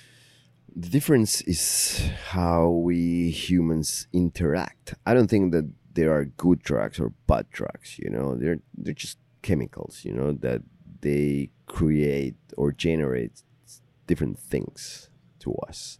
It's how we interact with those chemicals you know you can get addicted to ayahuasca I, I mm-hmm. met many many people that they were super addicted to ayahuasca and doing Right. two times a week and they were just completely out of this world always there like in this realm of Spaced like, out. spaced out you Yeah. know when you live here you live here in this dimension in this society you know so i think the difference between medicine and, and, and drug is how we respond to it you Okay. know like the addiction like probably drugs are more addicting or have an addictive thing where medicine can i guess can be addictive but it's more about healing exactly. For example if you if you do this ayahuasca or dmt or magic mushrooms on like in a way of like with a purpose you know? If you if you do it with a purpose like okay i want to heal something. I want to reprogram my brain to stop suffering from this whatever trauma i had in my past uh, if you have that purpose it's not a drug. You're doing it as a medicine. You're just doing it for doing it. Like when you smoke a cig i don't have a purpose for smoking a cig. I just like smoking a fucking cig because i want to smoke a cig. I'm a drug addict of a cig. Yeah, and I'm smoking a cig, you know, and just like it doesn't have any purpose. Sometimes you have purpose for a cig. For example, I don't know, I was I finished a super hard shift where I fed a lot of people and just like going outside and just like, oh my god, I want to smoke a cigarette because I want to enjoy that Right, yeah. nicotine and that you know, it's not gonna be a medicine because it's not gonna heal you. Fuck all, but it's just It's an like- addiction. Exactly. Yeah. And it's the same with any drug, you know. I don't mm-hmm. think there are good drugs or bad drugs. Yeah, I 'cause you think can also be addicted to food, certain foods, and Yeah, but it's just like how we interact with them, you know. It's just like how we take them, how we what we search for the feeling or sensation that this type of drug will give you, you know. It's cigarettes, cocaine, MDMA, whatever. right, just like what basically what i think about drugs is like we are trying to feel some hole some void, some emptiness. some emptiness you know and some people do it with ayahuasca they're trying to fill their emptiness with ayahuasca some people do it with cocaine or i don't know marijuana or Marijuana or cigarettes, cigarette. alcohol, or choose. food food. food is a drug Yeah. man. food like obesity is a very big problem man Yeah, and people that are depressed and they're sad. They sit home and they just drown themselves in food and they keep eating to fill this void. yeah And yeah, super sad. Super sad but it's part of like the the world and like we talked before like it's another chapter to talk about but it's just like it's there you know the amount of sugar that they put in the food because sugar is addictive man. Sugar, they say, is more addictive than cocaine. I don't know if it's like 10 times more addictive, Yeah. but yeah, they've, uh, it's interesting. You substitute cocaine, doesn't have an addiction, but sugar, which we think like, oh, it's, it's not bad for you, but it's super addictive. super addictive man Yeah.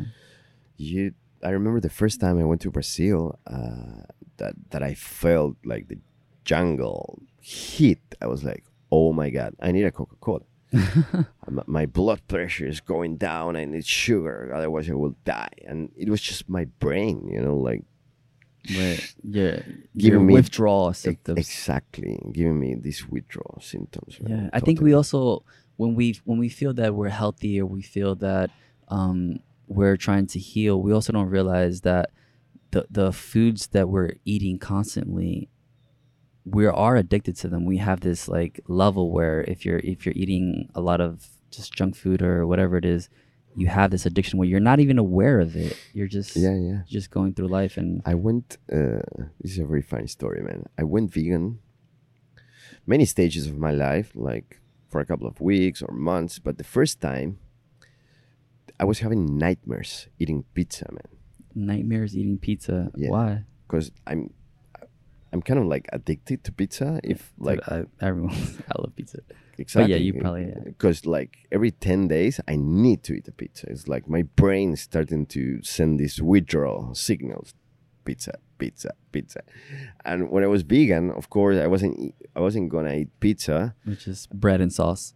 exactly. You know, so it's just. I was having nightmares, man. Like, 'cause I was super strict and disciplined about it, and I was like, no, like forcing myself because I love cheese. I fucking love cheese, and I was forcing myself not to do it. You know, so I was having these nightmares, man. Where I was like in this giant oven pizza. I was inside this oven of pizza, surrounded by these beautiful Italian pizzas next to me, and people eating them, and I was like, ah, going crazy, man. It was insane. Yeah, that's insane. I mean, yeah, they say that cheese has these uh produces these casomorphins, that it's morphine, which is super addictive. Yeah. That the reason the the cows will have this, and then it'll have the um the calves want to come back for more and drink more milk. But when you have it in cheese, it becomes super more condensed.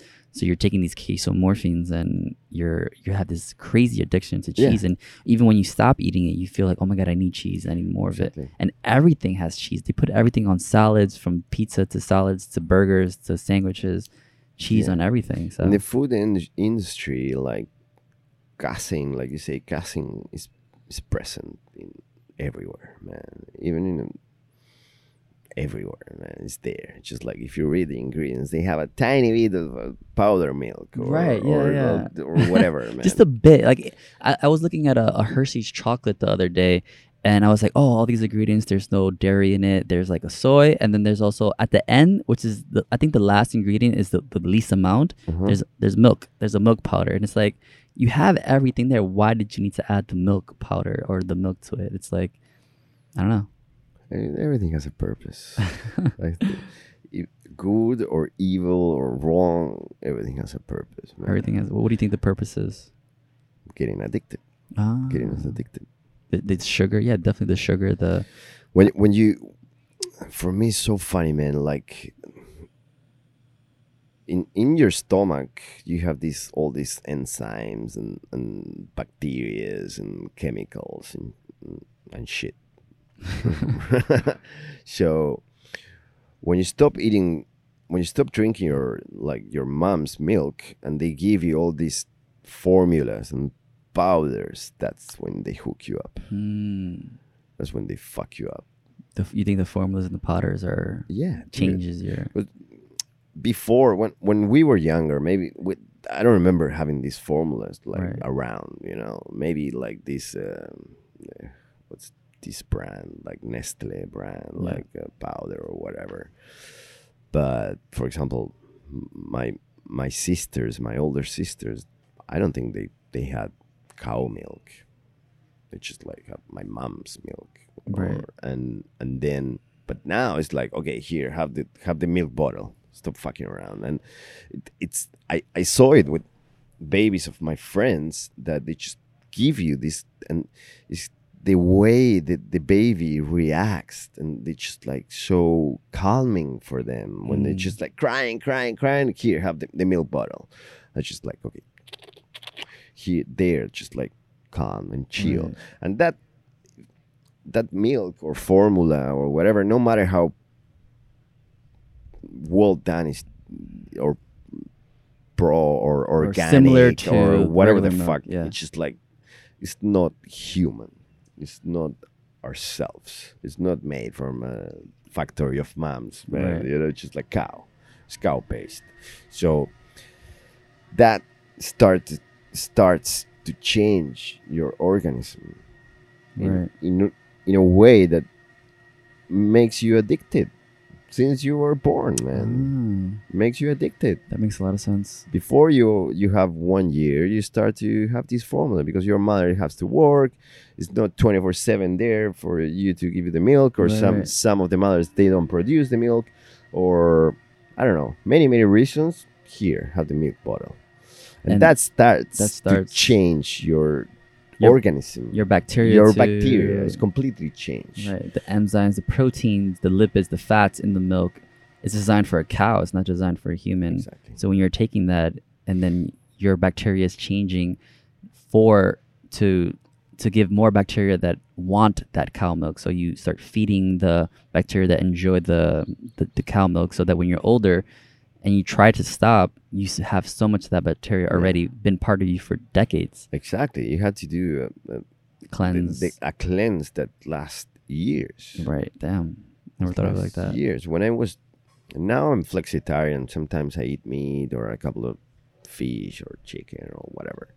But for seven years, I I, I didn't eat any meat. I was the, the type of guy if like the the sandwich had a little bit of like cold cut. No, I'm not gonna eat it. It you touched, touched the it touched the yeah. cheese. I'm not gonna eat it. It's disgusting. Uh, and I, the first time that I ate meat because I did a barbecue and people for for I did a wedding or it was a birthday or something like that, and I cooked this uh, Angus beef uh, flat skirt and people were like literally about to cry, like.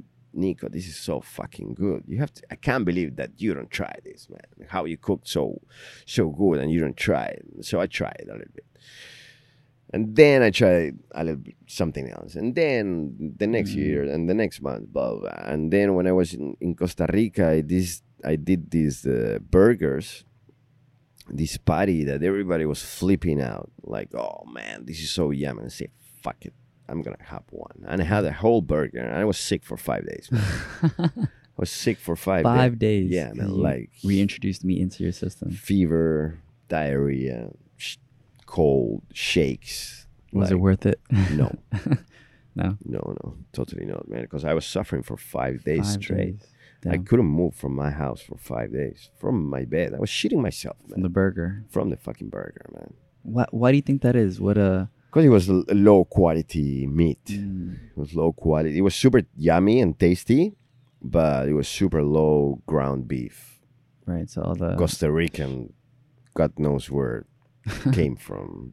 Yeah, I mean a lot of people think that Costa Rica is like a higher place, but they also have just shitty products also, maybe. Yeah. And who knows where it comes from. No, my, my stomach wasn't prepared for that, man. Right. After many, many, almost Mm. a decade of being vegetarian, and like, dude, rejected, rejected, man. I was vomiting for two days. Damn. That must have been so bad. Yeah, but you man. still but then I mean it didn't stop you eventually. I mean you still are flexitarian, right? Yeah, yeah. But if I eat ground beef, like crappy ground beef, uh, I have the same reaction. I know instantly that it's gonna get me hurt. Right. Or, for example, uh, last year I started to be more flexitarian, and every time I eat a little bit of meat, I have this acidity in my stomach, my my burnt stomach burns and shit like that. And I was like, oh no. So now I eat a little bit every now and then, cause I kind of like re rebuilt my stomach. You know, Okay. I'm I'm I'm vegetarian. Right. All right. Yeah, hold on a second. Let me just double check everything. Yeah. Great. Nice. All right. Yeah. So, can you explain more? So, conscious, conscious food. What what is conscious? Do you, when you say conscious, do you mean? Because I, I know there's two different words and it's spelled differently. One is like consciousness, um, your consciousness, Uh-huh. and then the other one is uh, conscious, which means aware, right? Yeah. Or- Yeah. So it's basically a combination of the two. You know, for example, nowadays that uh, I have the the opportunity to choose where my ingredients come from. You know, instead of like supporting big corporations, I support the small businesses. You know, Okay. like small farms, small. yeah, basically farms. For example, all my proteins are organic. Same as the eggs. Uh, they're free range eggs. There are no chickens that they're a factory of eggs. You know, they're not factories. What does that? What does organic mean? What? Uh, because I know some people have different views on organic. What does it mean to you? well, Not the de- maybe not the definition, but like, what do you, when you say organic? What do you mean? organic it means that it was raised with no chemicals. Okay. Basically, you know, no no no hormones especially on animals you know that they put hormones to to make them grow faster uh, fatter bigger and faster basically you know. And when you speak about organic protein uh, it's that they are animals that they are raised mm, fulfilling their own cycle you know. For example one chicken is supposed to live for three years to get uh, two years to get to the full growth Mm-hmm. nowadays with all the hormones and f- shit they put in it it's only five months Five months. I've even heard like sixty days or something like that. Some crazy amount, yeah super fast. yeah in, in the in the states it's like something like two months It's crazy. yeah So it's supposed to be around two to three years. yeah Yeah. So then you go to okay, cool. So what else? So organic things, uh, consciousness. also in, in in terms of like veggies uh they don't put any chemicals in, into the soil Right. They That's a huge thing with like monocultures and crops where everything is Exactly, sprayed with pesticides. exactly Okay. so it's very important like it's not about also the chemicals that they, they use to protect from bugs and to make them grow stronger and roundup and monsanto and all that it's about like when you do organic uh, veggies is what what the veggies eat in the soil you Mm. know for example now there's a very big hype of like the vegans not having enough vitamin b12 Mm-hmm. vitamin b12 is present in shit basically And shit. in, in manure okay. you know so what it's like you said like when when you do these monocultures they don't put manure in the soil they just put the chemical that pss, makes them grow stronger and Right. faster so basically the b12 it disappeared in the in the veggie world because the way we produce the food so if you do organic food you will have b12 in in a lot of uh, vegetables Right. a lot Or it's a bacteria, no? B12. It's, it's produced a bacteria in the, in the manure Yeah. produces the, the enzyme of B12. Exactly. So you will have it in your veggies and not in in fish or in eggs or in whatsoever Right. because like it's there in the animals is there the B12. To be fair, too, a lot of people who do eat meat and animal products are lacking in B12 for the same reason that you're talking about with these monocultures because they're feeding cows and chickens, uh, um, whether it's wheat or soy, Yeah. that is also a monoculture that doesn't have the B12. Exactly. So then the animals are not getting the B12, and then people who eat the animal products are also not getting the B12 Yeah. because they're lacking in in B12. So. Yes, and uh, because of like the hygiene restrictions and regulations, they don't grow up in their shit to say so, you know. So it's just like yeah, they do, but in a way, like they don't have it. Like B12 is present in the soil. Right. in, in, in, in the shit of all in the manure of all the animals you know so when you use like for example chicken when you do rotation um, crops you know for like this three months you have chickens here and then you pass them here and when the chickens supposed to be used to be you then plant i don't know lettuce for saying something lettuce or whatever and you rotate you know you Mhm. do this like four cycle where here you have chickens here you have lettuce here you have i don't know beans and here you have things and not just beans where you put beans you also grow corn because they put n- nitrogen into the soil that helps the corn the corn to grow and you mm. combine different species of like veggies to support each other you know? It's like i told you at the beginning that we forgot the surrounding. You don't find a plant in the forest By itself. just like by itself. Right now. it's like millions of different species helping each other. Yeah, living off each other in symbiosis and, and collaborating and exactly. Yeah, I think I also talked about this before about the three sisters, like you said, the beans, the corn, and then the squash. Yeah And then the, the, the beans give the corn nitrogen or something, and the nitrogen provides like a way for the, the beans to wrap around and gives it a Uh-huh. structure, and then the squash gives it some other kind of nutrient. Yeah, yeah. It's like basically three nutrients that every plant needs nitrogen, potassium, and. But it works together. Yeah, and I think we've lost that. So have you gotten into any is is it called permaculture farming where Yeah. what is what is permaculture? Permaculture, it's a, a way of living. It's A way of living. It's not just like the way you Grow food. grow food, it's just like a way of living, how you build your house, how to interact with your surrounding. And what's this way of living? It's like no interference in the natural laws of the universe, basically. you know, when when you go to like we said, you know, when you go to the forest or the jungle, you don't see one species of plant. There's just millions of them, you know, and they all interact together. Right. And for example, when you build your house in a permaculture way, you you build it like in a way that the sun will help you to heat the, your house during the winter and like cool it down in summer.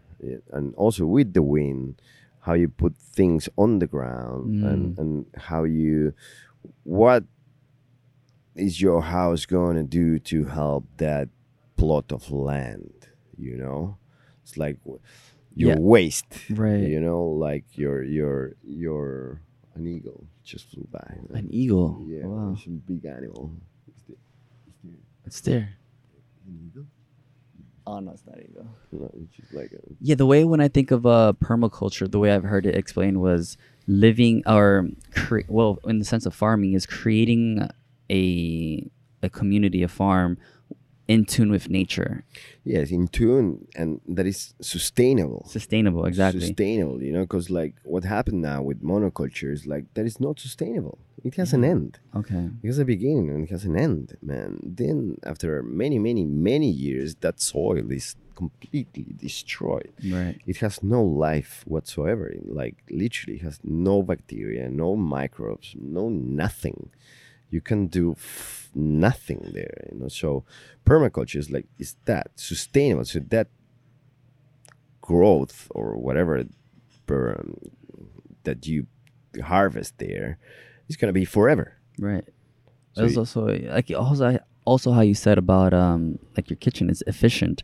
It works the most the most easiest and the most fluid way is like the best way because when you create a permaculture farm, your intent is to also build it, but then eventually just leave it alone. And, Exactly. And then eventually it'll just it'll just do its thing, and then you can you can tweak it a bit and and fine tune it and take what you need from it. But it's gonna it's, it's a cycle. It's gonna always be there forever. Yeah, it's self-sustainable. Self-sustaining. Yeah, exactly. So one of the first things that they teach you when you do permaculture courses or whatever is like there's there's no such thing as a good weed or a bad weed. They are all the same. There's that's something that they they made us believe, you know? I don't know if you in every city or garden in the world you see a guy picking up the, the weeds. weeds. Yeah, there's weed chemicals, weed killers, and all these and things. there's God didn't put good plants and bad plants. They're just plants, man. They're just not like, oh no, this is a weed. I have to take it off. no, if it's there, it's for a reason. I never thought of that actually. I always thought of weed as uh, a pest, like uh, uh, something you need to take out. So what what do you mean when you say there's no such thing as? How does it work?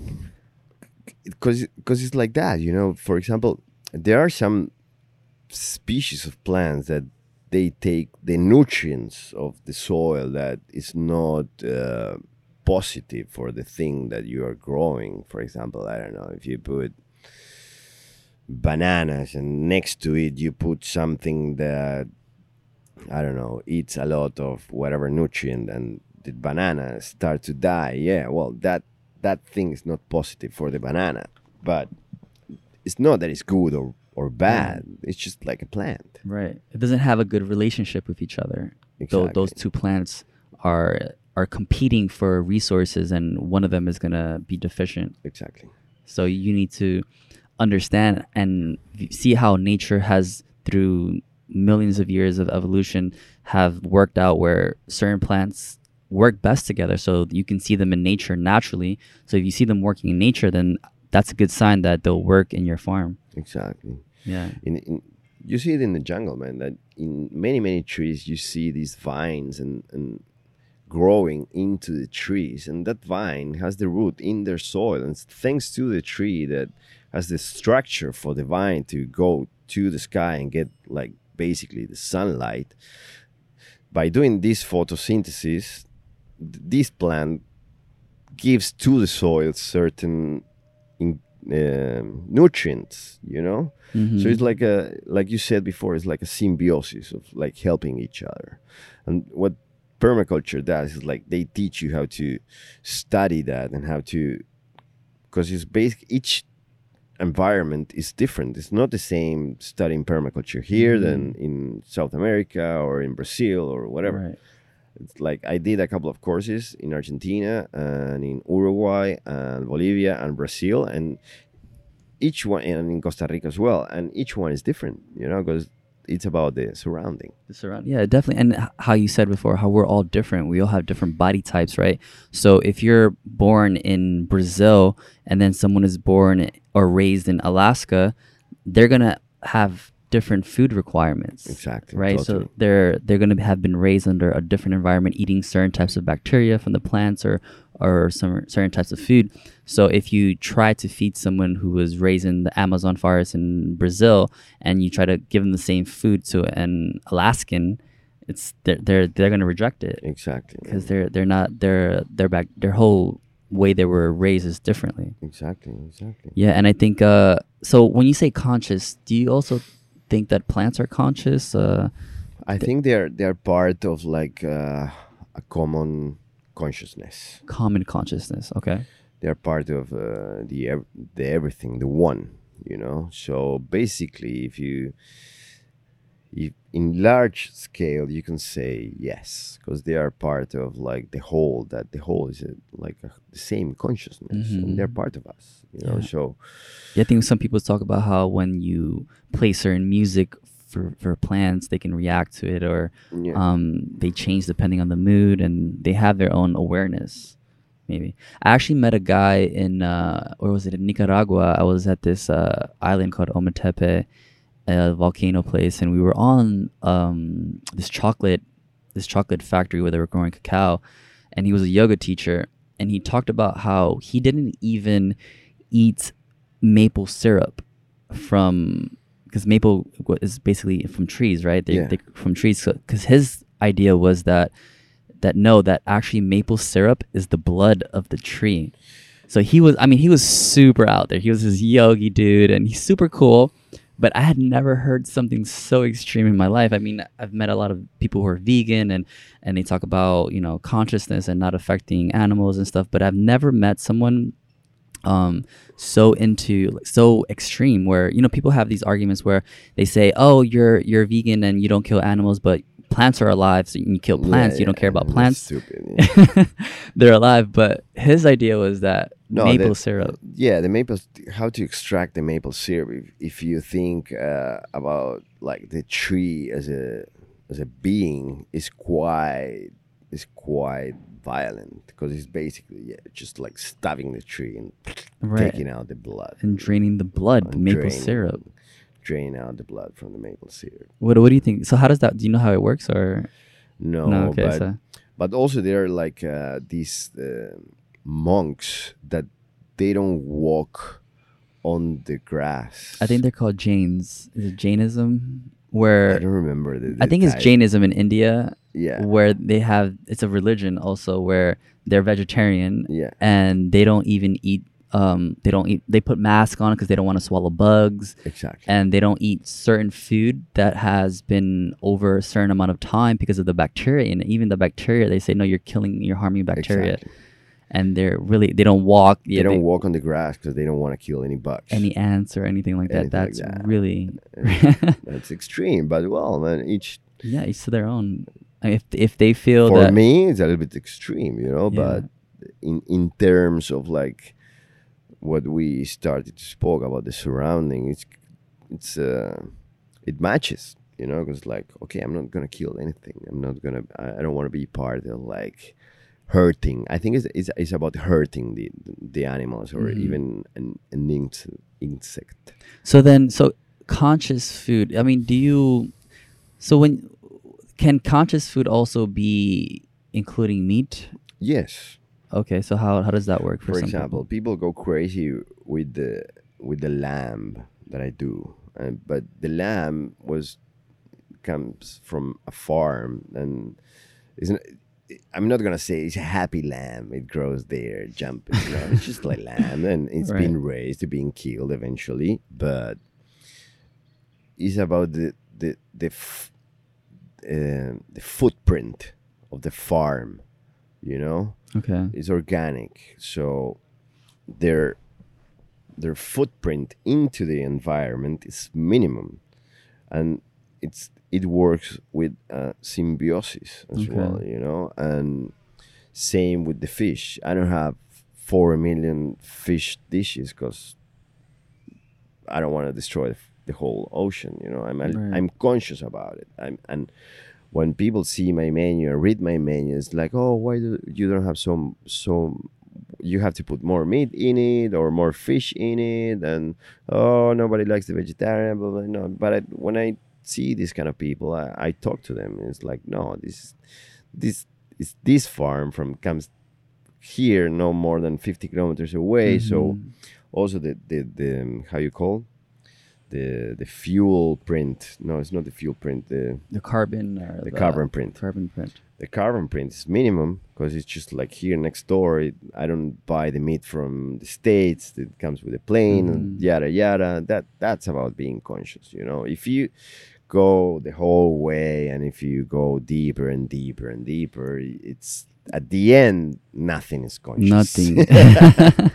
yeah, I mean, even, even move to the middle of the jungle Yeah, have your even- own veggies even us community being and stuff. alive it's like creating a carbon footprint, right? Yeah. I mean, I guess the, the most efficient way to not have a carbon footprint is to just commit suicide.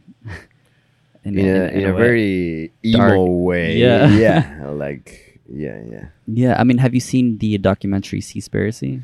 No, not yet. uh, I don't I don't know if you should watch it because it talks about it's it's really well done and it talks about how actually fish there really isn't really not that there isn't sustainable fish but it's really really really hard even fish that we think is sustainable is not sustainable at all but but yeah I think uh, it's just how much it's not to say that you should not eat fish at all it's just be more conscious and be more aware of it Yeah, the, the thing about is like, for example, one of my my business partners partners he likes to eat fish every Mhm. day, and I was like, dude, you're fucking you're killing the whole ocean, dude. like, stop. One day eat veggie. right With one day, if all the planet goes vegan for one day, just one day of the week, it will change completely. It will change completely because it will change the chain, the production chain. It will change the demand. It will change the offer. So I think it's just like that. Don't go so extreme. And like I like we talked before, not everybody can be vegan or vegetarian. And but just like changing your habits, it will make a huge impact, a huge impact in the world. So do you think what's the what's the step for uh, having a conscious world? I mean, you're a conscious chef where you, you're feeding people conscious food, and you put a lot of uh, a lot of uh, thought and emotion into your food. But what do you what do you think is a shift that we need in the world right now for consciousness? Everybody should smoke DMT. Especially the politicians, right? Yeah, yeah. No, But- I think that the shift will be to be more in touch. That everybody should be out of the cities first. I don't. I don't think that living in a city is living a healthy life. Or at least taking a good amount of time away from the city, Exactly. a break from and to see to be more in tune with nature. Then you, when you come back, you have an experience. Yeah. So I think that's a that's a big part of uh if you have too much city life, yeah. Too much city life and uh, too much of something it's without some kind of break, some kind of uh um yeah. What else? Because like people that, for example, I was born and raised in a city. The Mhm. first time that I went to the jungle, I almost died. Like In what way? in in phobia of like Ah. the amount of bugs and, and nature and I was allergic to fucking everything and I was like, oh my god, I want to come back to my little white square in the city, you Right. know, until you get used to it Yeah, yeah. and you can. I, I don't know, man. You can sleep under the stars and and I was actually fortunate where I grew up in New York City, but I grew up in a place where we would play outside in like a shitty um, dead end street, and we'd we we didn't care. We'd run in barefoot on the Yeah. street, and so and then also too, my family's from Dominican Republic, where I would go every summer and spend two months or summer vacation there, and I would go into the rivers and the lakes, and they had a farm, and I'd I'd, I'd play with the cows and the, the horses, and and and run barefoot and get all those Yeah. bacteria. yeah, that builds your immune system. Exactly. That builds your the people that is dying from COVID is like rich people that they don't they, they didn't experience that when they were younger, man. right. Their, their families kind of try to protect them, but in yeah, protecting cleaning them, everything. 99 l- lysoform kills 90.9 of bacteria. Oh fuck, dude. Uh, How's yeah. you how are you supposed to have a good bacteria in your walls if you're using products to kill them? right. Yeah, you're killing the bad bacteria, but you're also killing the necessary bacteria that keep us alive. Exactly. So But it's the same as like w- when we talk about good drug and bad drug. I don't think that there's good and bad bacteria, and it's just bacteria, man. bacteria, yeah. I mean, they're just if you have a bacteria and it's it's causing some kind of problems with you, you may consider it bad, but it's just trying to survive and it's trying to live off you. So Exactly. maybe it's not in tune with your body. You just got to get rid of that and just keep the stuff that's going to be beneficial for that bacteria and beneficial for you. Yeah. Yeah, I mean, I, I think they say what uh, ninety percent of our cells are bacteria or something like that. Yeah. Only we are covered in bacteria. If Yeah. you look with a microscope, we're full of little bugs and, and Gross. Not yeah. gross, but it's it's Yeah, us. it's there. We are bacteria in the sense we are alien species living. Yeah. Um, yeah, and also too. So your food. So can you tell us more about like your menu and how you how do, how do you start your day? You go into a kitchen, and you go into work. Do you prepare yourself, and what's your process? Well, um, my process. I wake up, have coffee, and I start with uh, emails and, and texting. That's how I start, and then then when I come here, I already the day Is that, before. is that how you wake up in the morning? You start your day. You start texting and Yeah. emailing? Okay. Yeah, yeah. And then I have some free time in my house when I do chores or when I wa- or when I went walking or to the beach or whatever. And then when I come here, the day before, I already gave the crew the list of things to do, you know. And when I come here, there are cer- certain things that I like to do myself certain recipes that I like to do myself, and some of the things that the guys that do, you know. And what I love about my job is that I'm not the the high, hidden away chef that's always locked down in the kitchen. You know, Mm. what like I told you before, one of the things that I enjoy about being a chef is about making people happy and just like interacting with the with people when they're happy with my food for me is the most fulfilling emotion or sensation that this job gives me and and then when i'm here it's just like checking the suppliers checking the the stock meeting with my manager or my partners the programming the week or the month or i don't know the, being a chef you even you have like your routine Routine, or, yeah. or your or your schedule everything's changing completely all the time Okay. you know you, you especially here in, in in second world countries where the supplier didn't didn't bring you this so you have to talk to the other supplier or Right. the, or your i don't know your crew one of the guys didn't show up or you have a customer a very particular customer you have to go and talk and this and that Yeah, I think it's also just the culture here in Mexico. It's a little bit more less more fluid and more. It's harder to be consistent with when you're dealing with people in business. what, what, what what's happening now here in Tulum is that uh, suppliers they cannot support the huge amount uh, amount of demand that Mm, there is right now. really? Yeah, there's a lot of people, and I talk to many, many, many of my suppliers that they have to come at 8 a.m. and they come at 2, and it's just like, dude, I'm sorry, but I, I can't. Right. I'm I'm overwhelmed.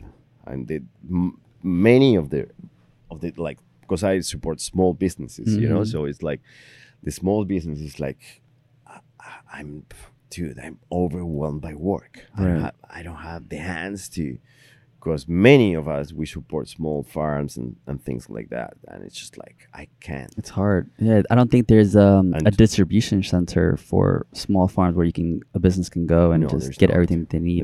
Because you want to have local places. Maybe maybe that's a good idea for someone to start a, a place where you can have a distribution for businesses, a, a middle ground where you have all these local suppliers can have a, a market. Maybe It will be a good idea, but at the same time, it will it will not be a good idea because it's like a third party. third party. know? Then the prices go up. exactly prices grow up. Distribution is more difficult. It's like the the the f- the f- print.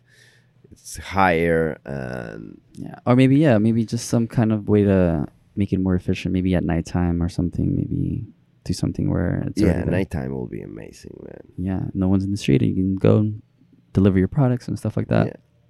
So, what's your opinion of Tulum? Like, what, what what brought you here? Why did you come here? How do you what do you think of it? Well, uh, Norita brought me here. Narita? Yeah, um, one of my my partners is my cousin. We grew up together, so his partner uh, was lived here for a couple of years, and when they they offer the, the spot, the restaurant, they they thought about me, and when they called me, I was there in Costa Rica doing nothing because we were in pandemic and Mhm. the town was closed. Uh, Santa Teresa was closed. yeah. What month was this? this was uh, May or June. Uh, May, June, it was still closed. Yeah, Is it open now or yeah. Now it's f- full. full? Yeah. Um, and when they called me, but Costa Rica was closed, even you know, like the whole No, country. yeah. So when they called me, I said yes immediately because Santa Teresa is a very good town to live, very peaceful, very the nature is amazing. I had a bunch of friends, a bunch of brothers and sisters, uh, and I was very happy with my job there. I was the chef at the beach, What what spot? at Rocamar. Rocamar? Yeah. Okay. I, I've been to Santa Teresa. I was the chef there, and I was also the sous chef of of uh, a private catering of Jim Jim Kelly, amazing friend and very one of the best chefs that I know. So I was there, and I was kind of like stuck, you know, like professionally. It was Mm. like I went there to Teresa to take a rest. I think you know I did many many different things, not only chefing there. Did you surf? I surfed, almost died surfing. Uh, what happened? What was the story? No, I, I my my sir my leash Ah. got caught. ah. Uh, it was very very heavy waves. It was very choppy, Yeah, yeah. and I got into panic. I did Ah. the, the the mistake that nobody that you don't have to do. I went into panic, man, and I was rescued. Wow, Yeah, luckily. yeah, Yeah, I remember I was in Santa Teresa and I was swimming with this girl and the waves, the the tide was taking us away and it was taking us towards the rocks. Yeah. And it was strong. And I'm a pretty decent swimmer. And luckily this guy saw us from the beach and saw that we were in panic and I was like, Hey, hey, hey and he came and you and you know, strangely enough, he was a, a surf coach for para, para or quadriplegics. Wow, People with no arms and no legs. He'd help them surf. fucking. So he was an amazing swimmer, and he came and he saved. Well, he saved the girl Yeah. um, that I was with, and yeah, it was really really interesting. But yeah, that's another story. Well, they called me. They offered me the job. They, they told me about the the project. Uh, I said yes. what's the project? Norita? Norita. What is what is uh yeah what is it? What's the Well, first being being the the restaurant here at Art House to provide service here and also be open to the public, and for me as a chef to to open a restaurant from scratch Mm. is a is one of the best challenges. And you've never done this before? Yeah, many times. Okay. and it's one of my my favorite challenges. You know, to start uh, uh, your team from scratch, uh, to choose your suppliers from scratch, like to get in touch, and especially for me is because I I didn't knew so much people here in Tulum. Many accountancies from accountancies that live here, blah blah blah. But for me as a chef coming here and just like, okay, open a restaurant right. from scratch. you know, so the first thing that I did was met the the manager that she was working in another place, and it's like, dude, I want you for my restaurant. Right. Okay. And then little by little, building up, and so far we're doing pretty good in these three months that we're open, man. What's the craziest experience you've ever had? Like not ever had, but what's something that's memorable of being a chef or some some experience that you can Make, share? making people cry with the food. make people cry. Yeah, How do you do that?